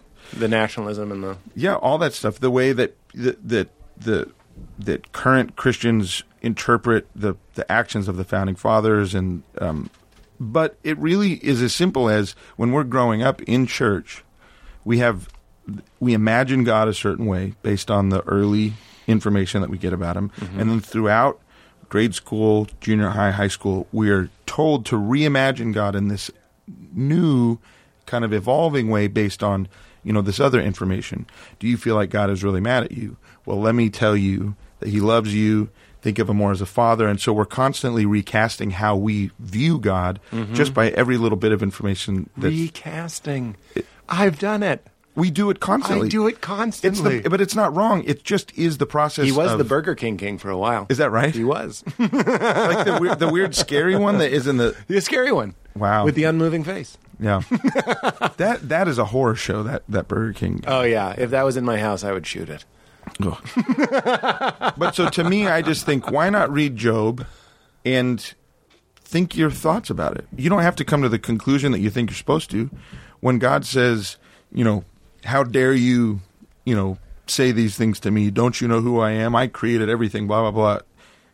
A lot, some people's response is like, what a fucking jerk. Right. Like, you know, you just smited this guy's whole family a, a, a few times over and put him in all this pain and stuff. Like, chill out, you know. And Right. why not respond to it that way? Why why must you be like, oh, Why do you have to put your lens on it? yeah? Or to me, I think that you your lens is just the lens that you ought to bring to it, or, or you can't help but bring your own lens to it. And so let's just identify that that's what's happening That's great. rather than pretend like, oh, well, this is how it's always been interpreted Right. or understood or whatever. And so, I don't know. So I'm I'm still interested in in doing all that that work, but you know, day to day, I just think it's a it's a this natural phenomenon. I'm not like a hardcore materialist, as as you know. This all begins with consciousness somehow. Mm-hmm. Where it goes from there, I don't I don't know what the answer to that is. Right. I don't know if there is a God or not. I I really long that for there to be a God. Right. Um, Can I? Oh, just today. So I was trying to get in a God mood. you were trying to get into it. trying to get in a God mood. So I was watching those interviews with you, and then I started watching some Joey Cams, Joseph Campbell. And uh, there was only one thing on iTunes because I didn't want to get up and look for the DVD. And when you uh, when you read or watch Joseph Campbell stuff, does that put you in more of a God mood or More of less of a God mood? More of a God mood, I would say. he's not. Is he being pro? You know, he never comes out and says it. My, you know, I could be more diligent and read more of his books and stuff mm-hmm. and probably get a very clear answer on what he thinks. I think he believes in, as his series is called, The Power of Myth. I think he thinks myths are important. But he says, and I wrote on a post it, I like putting post its up around my house that say things. It says, God is a metaphor for like the unfathomable Yeah. Truths and mysteries of the human experience. Uh, it, only putting it in terms that we can understand. That's out completely outside of us. And then he goes, including the realms of being and non-being. Right. like, like we're in a, re- a state of being. Yeah. It's also true in the state of non-being, which we could never understand. So it's this thing, and when we say God, we're just putting it in this thing. The same Yeah. that you way you would being like it's a deer, a deer, or or on the back of a tortoise, or whatever it is. We're just putting the mystery in something so we can have a vocabulary. Mm-hmm. Yeah. and at some point, I think that's though, helpful. I do. I wa- I was going to ask you this, but just because that makes me go, me today, and we do have Christian listeners that are probably interested in your answer on this, but I'm not. I'm not putting you on the spot. Oh, I'm just telling you what I, I just fire at you. but I was doing it to myself. So I'm watching Joey Cams, and I'm like, and they had a picture of Jesus on the donkey coming back to Jerusalem and all that sort of stuff, and I'm like, do I believe that really happened? Because I'm really quick to go. We need to die to ourselves and resurrect to our true uh, divinity. We, Uh-huh. we need to, the virgin birth is there needs to be a non sexual rebirth of ourselves. Uh-huh. All that sort of stuff. Um, or I think Joey Cams points out the promised land isn't geography. Yeah. It's not a land of milk and honey. We're all fighting over this square footage, but it's, it's a metaphor Yeah. for like we all need to take this journey. Christ needs to go into the desert for thir- 30, 40, 30 40 days. 40 days. Buddha needs to go into the woods for 40 days. Yeah. Uh, uh, the, the knight, um, who's the famous knight? Uh, doesn't matter. One of the famous knights, not Gawain. Gawain? Gawain? Not that one. But like one of a famous, he needs to go into the woods and also face these demons and come out like a champion, a, Yeah. a transformed person. So do I think any of those things happen? I'm real easygoing. Moses never took those people through the desert for 40 years. That's like, or the thing that I think is preposterous is one of my questions for you was, who believes in the Adam and Eve story being literal, like the opening Right, track? right. Who does? Apparently, some people do. Some people do. and I know some people do. But that I'm so past that. What the Yeah. fuck are you talking about? Right. Not, not to mention the number of ways you could interpret that story. Right. Our, our Jewish friends share that story. They don't Sure. interpret that as sin entering the world Literal, in that yeah. moment. That's when the Nephilim do the raping. That's when sin Yeah. enters the world. So we just have a uh, Christian way of interpreting that. But uh, it did make me question do I think Christ rode in on a donkey? Did palm branches come in? Did he die? Did he live? Did he get resurrected? And all that stuff. So here's, let's say it didn't happen. Mm-hmm. None of it happened. So Matthew, Mark, Luke, John, the writers of the Gospels that we kept, right, with all my Like the ones- snarkiness, right. the ones that we kept. Well, that's a Thanks, real thing. Yeah, right. Yeah, but it's it is a real thing Yeah. that I can't stop thinking about. Well, we got it- together and decided which ones were there. It would be so helpful. I think that there'll be a this conversation in 30 years. It will be a much more common part of our understanding how that whole process. It's been a hidden thing. It has Christianity hidden. hasn't sought that out because, like you know, you said, and I've said it before too. Everybody said it. You know, the God said it. I, I believe it. That does it. that- yeah. Oh, my dick just went in my body. it's like the opposite of, of arousal. Well, so that's you know, but so that has caused people to not be curious at all about the origin of this thing because they just think it doesn't matter. When in fact, it really is an important Right. thing to understand the process of if you're really interested in this system of, of belief. So, for those of you who don't know, uh, it's the idea that uh, I, I have the dates written down somewhere because I was like, I just want to memorize these Yeah. dates, but I don't have them memorized. But suffice it to say, 150 to 300 years after Christ dies, uh, Constantine, I believe, declares Christianity the official religion. And then shortly after that, or maybe shortly meaning possibly hundreds of years after that, is the Council of Nicaea, where scholars and stuff get to, I'm assuming scholars, but like a scholar by that time. well, that's the thing is I- yeah. you don't. I, you Got have to take a college course to to find out this information, and it's something that like uh, one of the things I'm listening to driving around is this Bart Ehrman course on early Christianities, and it's theoretically I think leading up to the Council of Nicaea because I'm just I'm just curious about how. You it should worked. be. and I'm fascinated, and I know that that won't be the end all. Hearing about it this one time, that you just like anything, you have to hear it from different perspectives, and you know the back and forth and the push and pull of the whole thing. Right. But but yeah, the you know so the gospels that we kept. Right. Yeah. So we kn- people know every once in a while a New York Times bestseller will pop up like the Gospel of Thomas or something, and everyone will be talking about it for a short time. That that was dropped for a number of reasons. Right. Maybe it had that story where Jesus turns the kids into some goats or something, so Jesus did something violent, or it has uh, Jesus saying that God is in a rock, and then that that isn't in. Uh, the, the Gospel of Thomas is is very weird, it, but it it represented it, it seemed to be informed by Gnostic sort of uh, presuppositions about the nature of reality and deity, and I think that the Council of Nicaea was were just not interested at all in any of the Gnostic kind of notions. Interesting. There's a very very sexist thing that. That Jesus says in the Gospel of Thomas too. That is basically like to enter the kingdom of heaven, females have to become male. Like that. That's how really. yeah, it's really amazing. Yikes! See, some were dropped uh, with good reason. You know, and, and who knows? But there are also some. They, they that's the thing about it is these these ideas emerged in bits and pieces, orally through. You know, they believe that that uh, Matthew and Mark probably. I mean, Matthew and Luke probably. You know, took a lot of their stories from Mark, which was an earlier gospel. I think I'm getting that right. But the point is, is that it doesn't all have to be hundred percent true. Q. Q, yeah. yeah, yeah, yeah. it doesn't all have to be 100% true and it doesn't all have to be 100% false. It is an organic thing that emerged. Yeah. Some little bits of it are going to have the ring of truth Right. and are actually going to correspond with reality, and some others of them are going to be distortions. It is interesting though when we look at things like the Bible code being like if you read every third word of a document that men put together. Right. Like what are we talking like I would understand we could And is that not is that real? I don't. I, I don't even know. I've heard that and think like, Ugh, it people are- predicts like uh, major world events. I don't know. There's I don't know. Interesting. I read which- something that I don't know. and that's like the Da Vinci Code. Yeah, basically, or some, somewhat. But here's my thing, and my question to you that we're going to explore together is: I have no problem saying Native American uh, folklore myth Mm-hmm. is that the buffalo uh, made a pact with man, uh, where uh, you do this. It ends with.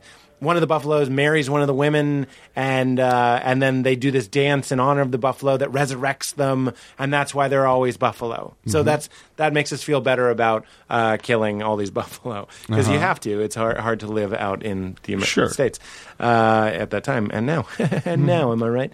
But anyway, um, people at that time probably just believed that. But the writer of that story knew he was writing. He was like, "I'm writing baloney. I'm Right. writing a myth." Did Matthew, who you know was writing long after Christ was gone, he never. I don't believe he, you know, Mm-hmm. No, met I don't him. think so. So, did he go? I'm writing a myth. Did he go? I'm writing the corn myth, where the corn dies and is a man, and mar- it's always something inanimate it. fucks a woman. That's Yeah. every myth. Yeah. You don't. Th- you don't think he thought he was writing a baloney's tale? tale? I, I, I somehow doubt it. I, I don't think that. I don't know. Maybe some of those guys were fudging in some way, but I, f- I don't know. I, I feel like when people are. That we're all. Most people are doing stuff like this in earnest, especially if it got adopted. But that doesn't also mean that it's true. It's weird. That's right. Yeah. Um, But you don't think there was a guy get, getting in on the heat? Like these Jesus stories are selling like hotcakes. I'm going to write one. I don't know, but that's the thing. You know, I've been a, a, a very earnest Christian, or I'm not an earnest Christian now. I'm an earnest I'm an earnest, David. something. Um, I don't know what, but you know, for 27 years or, or 25 years or however you want to, you know, call it, and uh, that was never a part of my education. Knowing how those books came to be, like we spent a lot of time in Bible college trying to harmonize the Gospels, but it wasn't until years later where I realized the reason why they were doing that is because they are in disharmony in very many ways, um, and so I don't. My perception is I I guess I would doubt that any of the authors of the Gospels were kind of being deceitful or being uh, manipulative in some way. Although John, I mean, I think that John, who presents Jesus as a deity, maybe more so than the other ones, it can be argued that Matthew, Mark, and Luke don't present him as a deity at all or as divine. But you know, they had a point of view that they were trying to to represent, and maybe their idea of scholarship or real like reportage or something like that was different than our own standards of it, and so they were taking these oral traditions or things that were metaphorical. Right. I I don't know about that stuff, but I I would tend to think that it was an earnest process. I don't know why I think that. That's just that's just what I think. Yeah. and, and it might be overturned by just a little bit of data that I just don't have right now. You know, I'm, Yeah. In a week, I might be like, God damn it, why did I say that? Because I was just wrong. you know? Right. Well, we're wrong all the time on this show. Uh, have you gotten to the point though? Because I am interested in the shows feeling like church. Have you gotten to the point where you are? Richard Rohr, I've, I've said this before, had this great point where he finds that he was brought up strictly, Uh-huh. as was uh, Rob, more or less, Mm-hmm. and uh, and myself, more or less. And then I'm like, I now am grateful to be a mystically inclined spiritual person Mm-hmm. who had this weird, albeit you know, not altogether true necessarily foundation to then rebel against and then return to in part. Mm-hmm. Do you at all feel that way that you're like, I'm glad I have that vocabulary, that I can know these things and it planted in you like a spiritual curiosity? Yeah, I wouldn't change any of it. Um, and there's a sense in which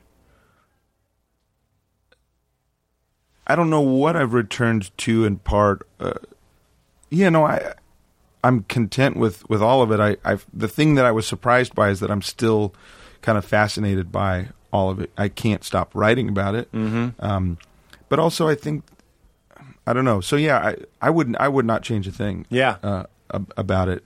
Um, there, you know, there was some painful times, uh, you know, kind of coming to the conclusion that I wasn't a, a believer anymore, as gradually as it was, there were a few moments in that process that were deeply painful.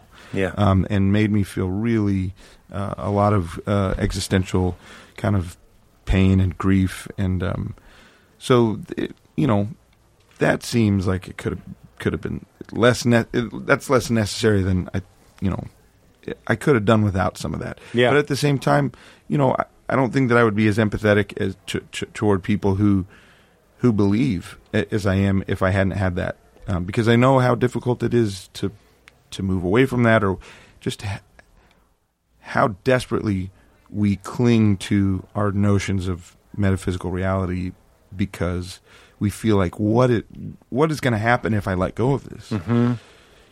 It's f- fucking disturbing and Yeah. really really scary. And so, in that sense, I'm glad to have gone through that. But other than that, no, I'm. I feel like I'm evolving and want to. I just am interested in the project of unpacking this biblical tradition and this new light that that I see things in, and I can't. Maybe I'll get tired of it at some point, but so far I just Yeah. I, I can't get enough. You know, if I'm if I'm getting sleepy when I drive and I turn on something that's talking about this, I'm engaged. You know, like it's just, my brain is just like buzzing, and I want to understand. I want to know. Yeah. What What do you think all this is? That That's another question. We we can heave all of this away. Mm-hmm. What are, What are we doing in these meat puppets, and, and why are we talking? And why does know. it feel good when you tell me you're, you're a good father? Yeah. and like why why I listen? I, I don't mean to butter your bread, but I love buttering your bread. You wrote that song about the the semi jackknifing, and it made me cry. I was in the car. Oh yeah, slow car crash. Yeah. Because my my girlfriend was like, this. Uh, David did an interview. They were like, "Why don't you write lo- love songs?" And he was like, "I did. I wrote Slow Car Crash." So she plays it for me, and I just like am openly crying in the middle of the day. So stirred. So ca- we're so close too. Just Yeah. as I'm really really close to being furious at people telling me that the comic book store is crowded. Right. I'm also so close to absolute uh, connection and move and really feeling connected and, Yeah. and alive. Like a symphony will just. I didn't know there were 45 violins in my stomach. Yeah. And all of a sudden they're all playing, and I'm like, ah, this is what it is. You know what I mean? And then you just want some. French fries, and then you, you just want to jerk off, or you Right. want to watch Expendables 3. You know what I mean? It's all the same stuff. So, what what is going on? And uh, again, I'm, I'm right here with you. I'm not just lobbing that to you. I genuinely don't know. and the, one of the pleasures of the my current sort of state of mind or beliefs or whatever is that I get to trip balls at that question. you know, I'm driving in the desert and I and it hits me like what what is this anyways? Like what is Yeah. consciousness? What is all of this about? And then you hear about dark matter and the universe expanding and and you you know you hear about all of this stuff and and I just think I mean I'm at a loss I, I just I do not know uh, what it is And it's crazy that there's always more.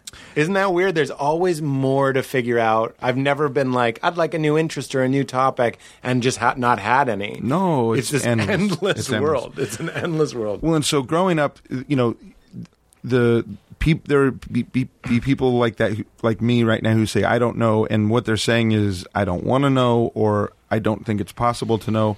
I don't know if I think it's possible to know or not know. Maybe the word no is a strong thing, but I I think I could be more clear on what I think is going on at some later point in my life and so I'm interested in finding out as much as I can. But if I get to if I get a lot more information and I still feel ex- exactly uh, this same way at, at, at as much of a loss to to to know what it is or to guess at what it is as, as I am now, that'll be fine too. But I remember, you know, in Christianity, people were saying, "Oh, the, you know, the answer's right here. You just don't want the answer. You're you're just more comfortable saying I don't know." Hmm. And I don't feel that way. I, I feel like I genuinely don't know. When somebody says, "Isn't it like? Isn't this what is going on here?" and they provide their explanation for things, I think it doesn't compel me. No, it doesn't seem likely. It doesn't seem to explain Right. the phenomenon that I see, uh, f- phenomena that I see all around me. I- I- it's interesting. It correl it correlates to a couple of things, and you know, good try or whatever, or not good try. That's condescending, but like I don't, I didn't think that was condescending. I know what you meant. you know, but I'm still, you know, I still don't know, and I and, and there isn't like, oh yeah, that clicks, and now I'm, I'm going to go with that. But in your gut, there is still, and this is from Rob's book, uh, what we talk about when we talk about God, which is also great. Um, there's a hum. There's something in both of us that it doesn't necessarily. It's it cheapens it to go. Is there a God? I like the question, "What is this?" And and but when I ask that question, I get the sense, and that's why I perk up when there's conversations like these, mm-hmm. and that's why songs make me cry, mm-hmm. and that's why uh, I see the church in your performances mm-hmm. and all that sort of stuff. I'm like, this all sews together into something more than what we're just counting. Science gives us a beautiful, un, as Joseph Campbell should, says, the myth should merge with the science of the time Yep. and respect the science of the time, and then go through it and they should inform one another. Exactly. Yep. We we can't have the uh, understanding of the cosmos from you know thousands of years ago interpreting our existential crisis now. Like we need, in a way, you need the movie Star Wars. Mm-hmm. You do, mm-hmm. and you need Shawshank Redemption. Mm-hmm. You need this show Sherlock, which is a Christ story. It's a genius who doesn't judge anybody. Who has a disciple, and then he has the Pharisees, who are the cops. That's me and Rob's theory. I like that. But it, that's that's the retelling of these stories over and over and over. Well, the, the, I think that they're important stories. Um, and, you know, you and Rob talked about it a little bit, and I think that the story of Jesus and all that resonates so much because it is disruptive to the kind of current paradigm at the time. It it it disrupts our notion of what power is and what power looks like. And, um, and I think that that is, you know, metaphor or not, e- even if it is just a metaphor, I think it's a, an extremely helpful metaphor and a profound metaphor. And I know that Christians uh, who I've talked to recently said if he didn't raise from the dead physically, everything's off. Right. And what I think is what I think would, would happen is if they came to that conclusion is that everything would be off for a little while, but then they would see the value of this story that is less divine and more just naturally kind of profound. Mm-hmm. So to me, that's Naturally occurring. yeah. It's so that you know the the difference between special revelation and natural revelation. You know, Rob Bell talked about it that you know the rain falls on everybody. That's part of common grace. That's part of natural revelation. That's part of this thing. And I think that everything is natural revelation, and it doesn't make it any less sacred. It's just not like this divine, you know, like special secret message Right. that has been encoded purposefully by the divine so that we're you know that if we interpret everything as natural revelation we can glean so much more than if we think now is this is he trying to tell me something or he or she or whatever um so when you're saying every moment pretty much is revelatory, and it doesn't need to be decoded. No, I think that there's enough information just everywhere on the face of everything, not in some secret uh, code that you know to know how to act and to know how to be. After Christianity stopped having explanatory power for me, or the Christian narrative stopped being the way that I understood the world, um, I was kind of scandalized by this Martin Luther King quote. It, it, it, it, it, it like weirdly threatened me, or made me. It just knocked me over which is the somewhat famous one, you know, the moral arc of the universe is long, but it bends toward justice. And I, what scandalized me is I thought, I don't know if I think that's true. Hmm. I used to think that there was a, an advocate for the downtrodden and for for the, the unjustly treated, and that everything would be set right at the end. And that's one of the things that I just sort of don't believe anymore. It, hmm. it seems too pat, or it's like, why go through all this if if all this stuff is going to emerge and do its thing sort of naturally, why have a thing? Why do it at the at the end? Why not just build it into Why not start life in heaven? yeah, or why not? you know, I don't know. It just doesn't. It doesn't seem helpful to me to think, oh, everything's going to be set right at the end. But I did. I did wonder what do I think that everything is getting better subtly, a little bit at a time, or do I not think that? And uh, it took me a year, maybe more, to I would wrestle with that. Do I think that that's true? Do I think it's not true? And finally, I came to the conclusion that yeah, I do. I think it's true. I, it's what I perceive to be happening. Is that I don't know if it's evolution, if it's how good works, and it, it emerges slowly. But like right. even like a a guy like Noam Chomsky, who's you know his job is to say what's wrong with the world and what's going on. When you ask him, is, "Are things getting better?" He's like, "Yes, hmm. absolutely." You know, and I'll give you all these examples of culturally in this small sphere why I think things are getting better. And then if you zoom out a little bit more, there's just more and more and more data. Mm-hmm. So, almost an answer to your question, what is this? I don't know, but it does seem like that there's this dynamic happening that I don't know, but it's getting better. it seems like it's getting it's going in this particular direction, and I don't know what what that would be or what what end that. That's a great answer. So I don't know, and I don't know why. I don't know if there's a puppet master. You yeah. know. yeah, yeah, yeah. Um, Are you at all hip to the idea that everything is God? There's no David, there's no Pete, there's no this room. It's just we're all just part of a thing that we call God. like collective consciousness kind of thing. Yeah. is that? Yeah, I th- I wonder about that, yeah, um, I wonder about that too. and sometimes when I think about that, that does feel helpful. Um, you know, to me, the, the the Christian notion of the fruit on the tree. You know that if you're believing good things, or if you're believing things that are helpful and true, that it will yield good fruit. That tends to be what I look for. You Mm. know, are these things helpful? These people buy into the system. What kind of what what outcome are we talking about? Are they good to one another? Do they find equilibrium within themselves? It's like the Book of Mormon. Did you see the Book of Mormon? The mo- the the, The the, play. play. I haven't seen it yet. I heard it's amazing. It's not a spoiler. You'll be surprised that it has a little bit of that message where it's like, what do you believe and does it help people treat each other bet- better? Do you have to go? No, I don't. Um, what about when you die? Because I, I wonder if you and I are the same. It's not. It's not even weekly, but it might be every other week where I'm like, what if 14 year old Pete is right and I'm gonna like die and open my eyes and there's just like a cartoonish hell and I'm like, oh great, Yeah. you know what I mean? I have felt um, since I kind of had my break with this belief system. I have had two experiences where I was like panic attack, h- horrified that what if what you're saying is true. Um, and uh, one of them was more potent than the other one. The other one was almost just like an aftershock or something like this. But the first one, it was a, it was a it was a crisis, and I remember lying there. You know, I'm doing this process of examining my own beliefs and trying to do right by even the notion that truth exists at all in the form of God or whatever, as well as I knew how, and it and as honestly as I knew how. I mean, you know, n- none of us are perfect, but I know my intentions. I know my uh, commitment to this project, and it's it's a pure thing.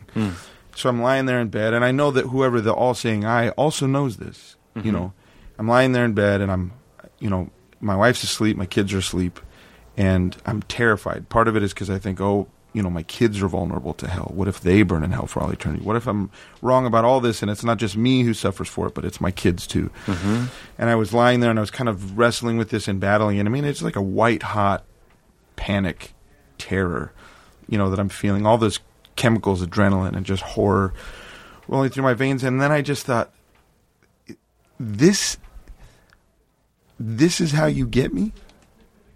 This is how you get me to believe in you. Is by coming to me in my bed and terrifying me with this blunt instrument of cosmic violence. Hmm. Fuck you. Fuck you to death. That's just evil. Just like the, the ideas themselves aren't enough. The love, you know what I'm saying? Like that's ter- that's if you came to me and overwhelmed me with beauty, Yeah, that seems more realistic to me for the creator of photosynthesis and yeah. uh, From the guy who made photosynthesis, exactly, comes blunt terror. and it just it, and that was the thing that whenever I just thought about hell when I was younger, this was years prior to this event happening. But I, when you just think about it, it just seems like that does seem like a guy made that up. Yeah, That part of it. Some of the other stuff is like beautiful and seems to correspond to transcendence. this part seems like a dude made Just some up. some asshole. Yeah, you know. right. Um, and so, so I don't know what happens, but I tend to think. To me, I don't know that an afterlife is all that helpful of a notion to me in general. I just think if there is one or isn't one, that's fine. But I take this here for granted less when this is all there is. Um, and so for me, that's my criteria for a lot of the things that I'm that I'm thinking is just like I want to be better.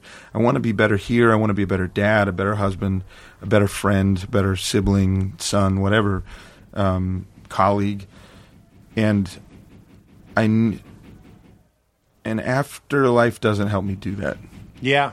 In Um, fact, it probably will make you feel more detached. a little bit. But that's not to say that it's not true. I'm just I understand. you know the the project is is very massive in its scope and you can't do i mean you you can spend your whole life doing this project for yourself trying to understand things but you also have to have like a here and now like okay how do i live right now? Hmm. And what motivates me to do to do good and to be good? And so that's kind of where i am with that but i just listened to there's this podcast called intelligence squared which is like oxford style debate that's like an npr show and it, the the subject of the debate was this the statement was death is final. And two people were arguing for the no, the motion and two people were arguing against it. And I'll probably listen to that uh, uh, today again because it it just has my brain right in this zone of like this guy says this in favor of there being an afterlife and my brain's racing thinking like could that be true?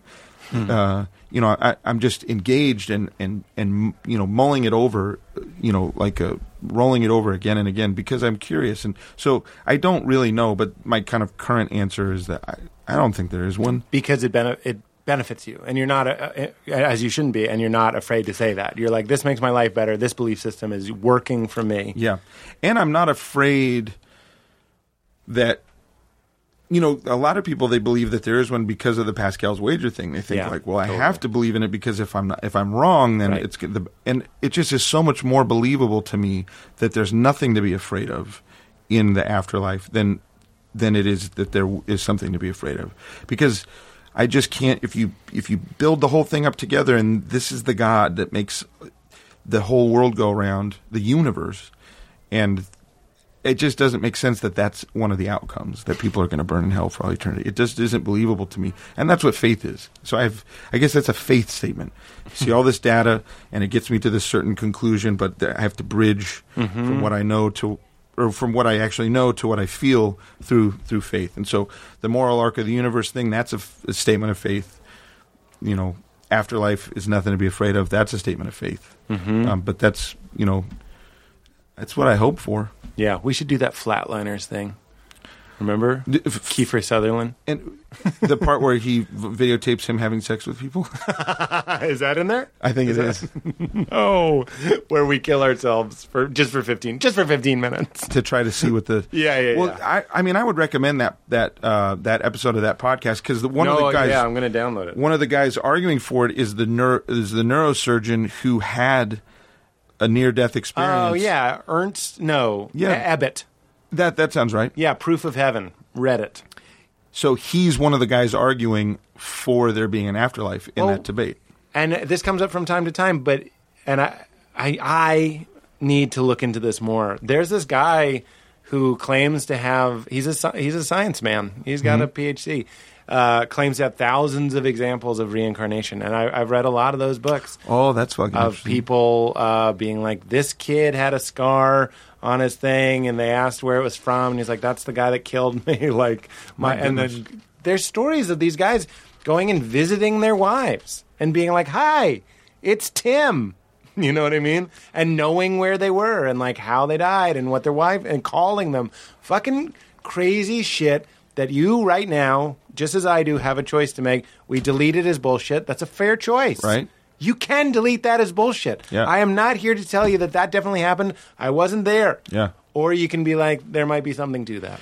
That's a that's a very interesting point, and the, and exactly the the kind of important way to frame it because my current system that I'm juggling, that I'm kind of like a, this house of cards that I'm kind of creating, that upsets the whole thing because there there really isn't a room in my uh, in my Worldview. system, my worldview for that, or that I don't see how that's helpful. But I think if I'm doing this project the right way, that I, at a certain point, it's time to turn my attention toward that and say, okay, if there's there's something, if it's just a belief system that some people have, I, I don't care about that necessarily. Right. But if it seems like, oh, this is demonstrable to some degree I'm gonna I'm gonna look into it. I'm gonna know? listen to that book. Yeah.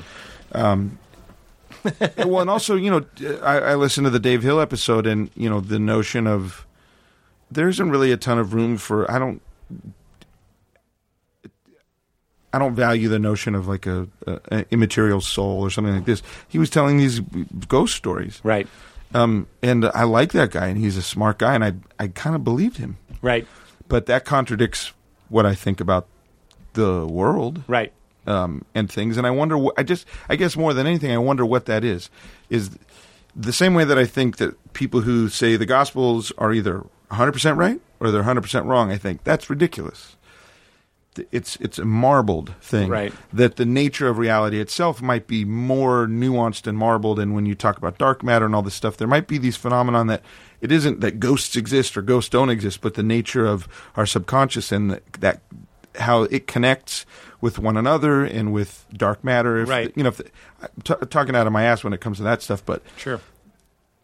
maybe that's what's going on there. I really don't know. So with Right. the reincarnation thing, who knows? It is frustrating that we have these feelings and we have these leanings and this instinct that there might be something more. But then we're also uh, equipped with these brains that know true and false and light and mm-hmm. dark and, and ask questions like, was Jesus real? Did that really happen? Yeah. And I think what I hear you saying is that it is a lot of these great feelings, the 40 violinists in my stomach, are in that middle place. Yep. The middle place that isn't interested in true and false. Mm-hmm. Po- Post rational. Yeah. Trans rational is the term. Well, and that's you know, and so part of me, it's like, you know, day to day, I really got to cling to the things that make sense and that are helpful for me going forward. Just the same way that my Christian, uh, you know, counterparts are doing the same thing, um, and that there are all these other possibilities. And I guess when I'm hearing a story like Dave's about his his mom and the the dream kind of in, encounters. Um, I used to need to dismiss things that didn't fit in in my system, Right. And now, You put them in the cart. Out, out of empathy or out of just curiosity, I don't try to like blend them or or, or to to to ji- jive them with one another. But I just think, well, there's another aspect of things that I just really don't. That's right. Understand. It's pieces of a mosaic. And mm-hmm. all I hope is the more I let in, the better. that, that seems to be doing well for me so far. Mm-hmm. And that when we zoom out on this, the thing that just looks like nothing at times and other times looks like the most beautiful thing I've ever seen, when we pull out, it'll, it'll have some sort of shape to it. Yeah. That's pleasing. and do you? f- I mean, you say you you're saying this has been working out for you. Do you feel like it's moving in the direction that you want it to go? It is, yeah. I, I feel like the only spirituality that works for me is the one that you have to be able to say, or it's horseshit. You have to. Yeah. And I spent so much of my life in those chains of not being able to say this, this, or this. Mm-hmm. And now I, I find more understanding of God and, and existence and consciousness I do, the more that I just kind of talk to individual people and connect and really just be present. When mm-hmm. when you're talking about bringing in an infrastructure and a worldview, that's me hauling the past into this moment mm-hmm. and predicting the future. But when I'm really just in the moment, you can find some stuff that you weren't necessarily expecting or looking for, mm-hmm. and it, and and that that goes back to our our uh, theory of performing and stuff. It really is presence, and it's what what is being offered to you. Dave Hill tells a ghost story. Okay, that's a big philosophy for this podcast. It's called it's green lights. Go forward. Yeah. I believe you. I'm into it. I believe you. Let's see where this goes. Or we can drag the past experience in and go, go ghosts are horseshit, and I know it. And then we miss out a good we miss out a good story. well, and, the, and and to me, the comfort that he that he clearly felt through that that thing, and, and the, the, that it eased this this grief that he was feeling, like that's a that's beautiful to me. It is beautiful. and why why Why lose it on a technicality? yeah why want to take that away from anybody? Right. How do you warm up your voice? I lose my voice a lot. I don't warm it up so much, but for me, uh, eight hours of sleep a night and Big time. Helps. a gallon of water every day, or t- a lot of water, an Yeah. absurd amount of water. Hydration and sleep are the things that um, regenerate. Um, but also, you know, what I'm doing is, I think, less difficult than talking. You know, when I'm singing, Well, they say you should sing your words to help your voice, like bring it into more of a sing place. Yeah, that it's just w- when I'm singing, there's this place of efficiency and sort of like um, the machine is just like working well. You know that I'm able to sing really, really loud, but it's I'm not like pushing it out. I'm sort of you know it's breath and it's the shape of my face. Yeah. And Like they're gonna find your skull and be like, "This guy was a singer." Well, you know, I mean, but we all have this. It's not unique to me, but there's something about singing that is just it's a lot more bang for your buck than than talking because it's you know. So when I talk too much on tour, or I'm talking over road noise to somebody else, or I'm talking over Yeah, yeah, yeah, at the club at night, something like this, I lose my voice a lot quicker. Yeah. Um, but if I'm just singing and there's not a lot of talking and I'm getting full night's sleep, it's it's very rarely a problem. I love it. Yeah. We, I, I don't know if I, I think I asked this to Matt and the other guys. Let me go over my notes to make sure I'm not forgetting Mm-hmm. anything. Creativity, uh, hell, um, baby bathwater, corn myth. Who believes literal? Does your mom believe in a literal Adam and Eve story? She probably does, yeah, um, and certainly hell and. But like a six day creation. I know it's hard. The That's thing, a good question. I don't know. when I hear about you having to come out to your mother, Mm-hmm. which I sympathize with, and especially when you said grieving it, like I understand, and drinking, Mm-hmm. and I I did my fair share of that during this time in my life as well. Yeah. it's difficult, but uh, my my mother is way more open to the idea that it's like the story of Genesis tells us that God created the world, Mm-hmm. not how God created the world. But it seems to me like you were dealing with a little bit more fundamentalism. I think so. Um, but it's it's it's funny because I also get so much of the progressive way that I think about the world from my, my mom and dad too. So on the one hand, there there are Isn't some that funny? Me too. things that I yeah.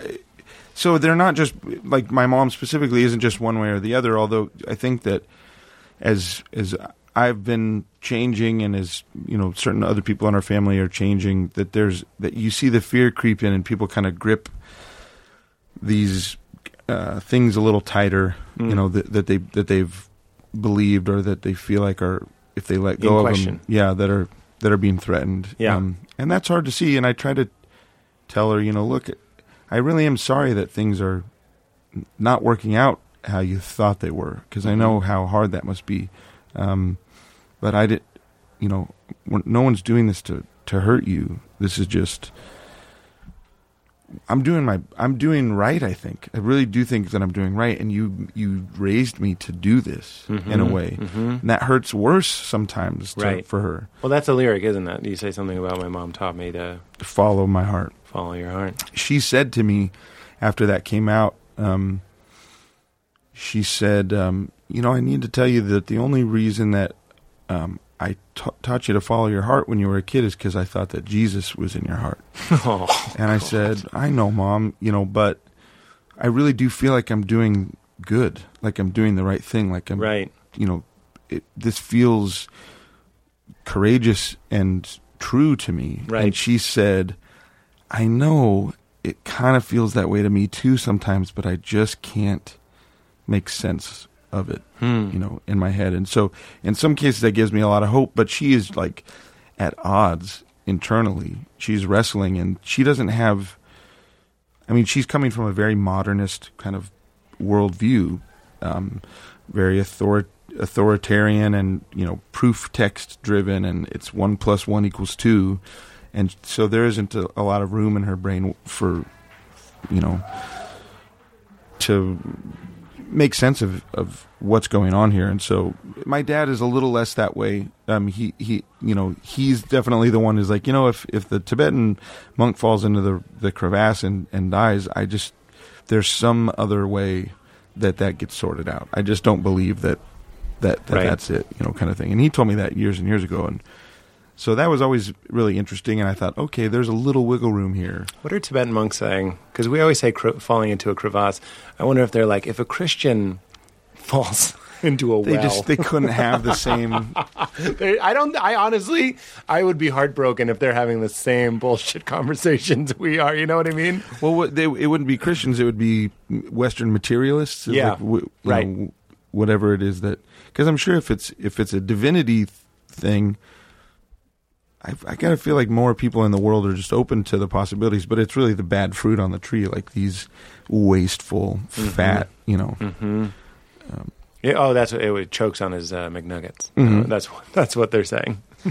when the And they a Western Good uh, laugh. When a Western materialist chokes on his McNuggets, does he go to hell immediately? Yeah. is there like a, a, a contingency? yeah, basically. So the, the final question we always ask is uh, the hardest time you've laughed. I don't know if you heard me ask Dave or Matt that question, but uh, I did hear you ask Dave that. Um, Can you think of a? It doesn't have to. This is not. Tell me a good story.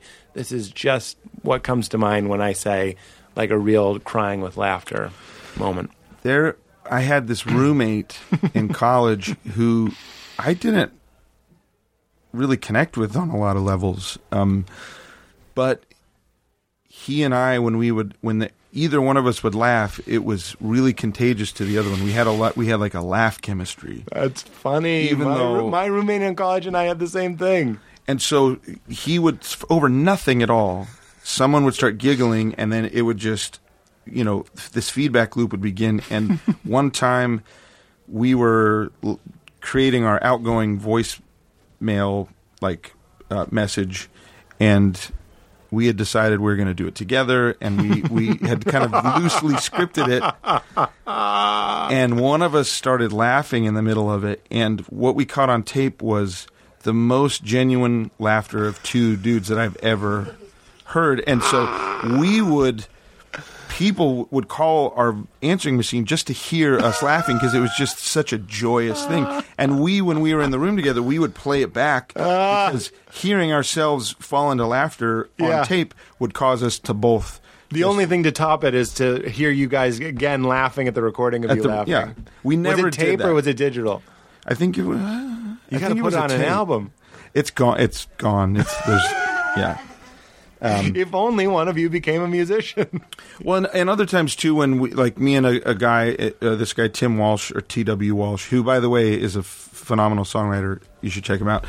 Um, but uh, we were doing radio promos for a Pedro the Lion record, and sitting there and just hearing that you know you're reading these things that they want you to say, and the names of these shows, and the name, the call letters of the station, and stuff like that.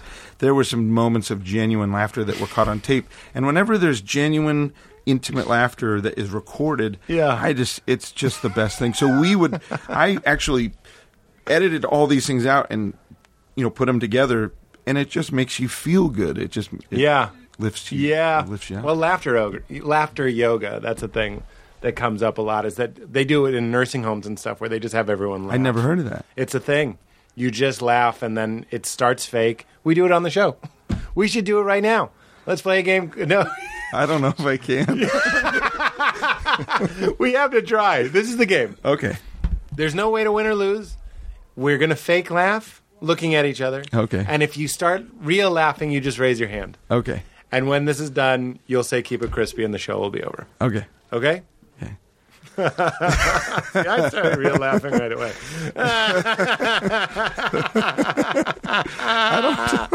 That's real. That's real. You got to raise your hand. oh, we got i forgot we got a high five keep it crispy Can we play a tune of yours at the beginning? sure Okay, we will. Thanks for doing it, man. It was a pleasure. it was my pleasure thank you so much Yeah, of course.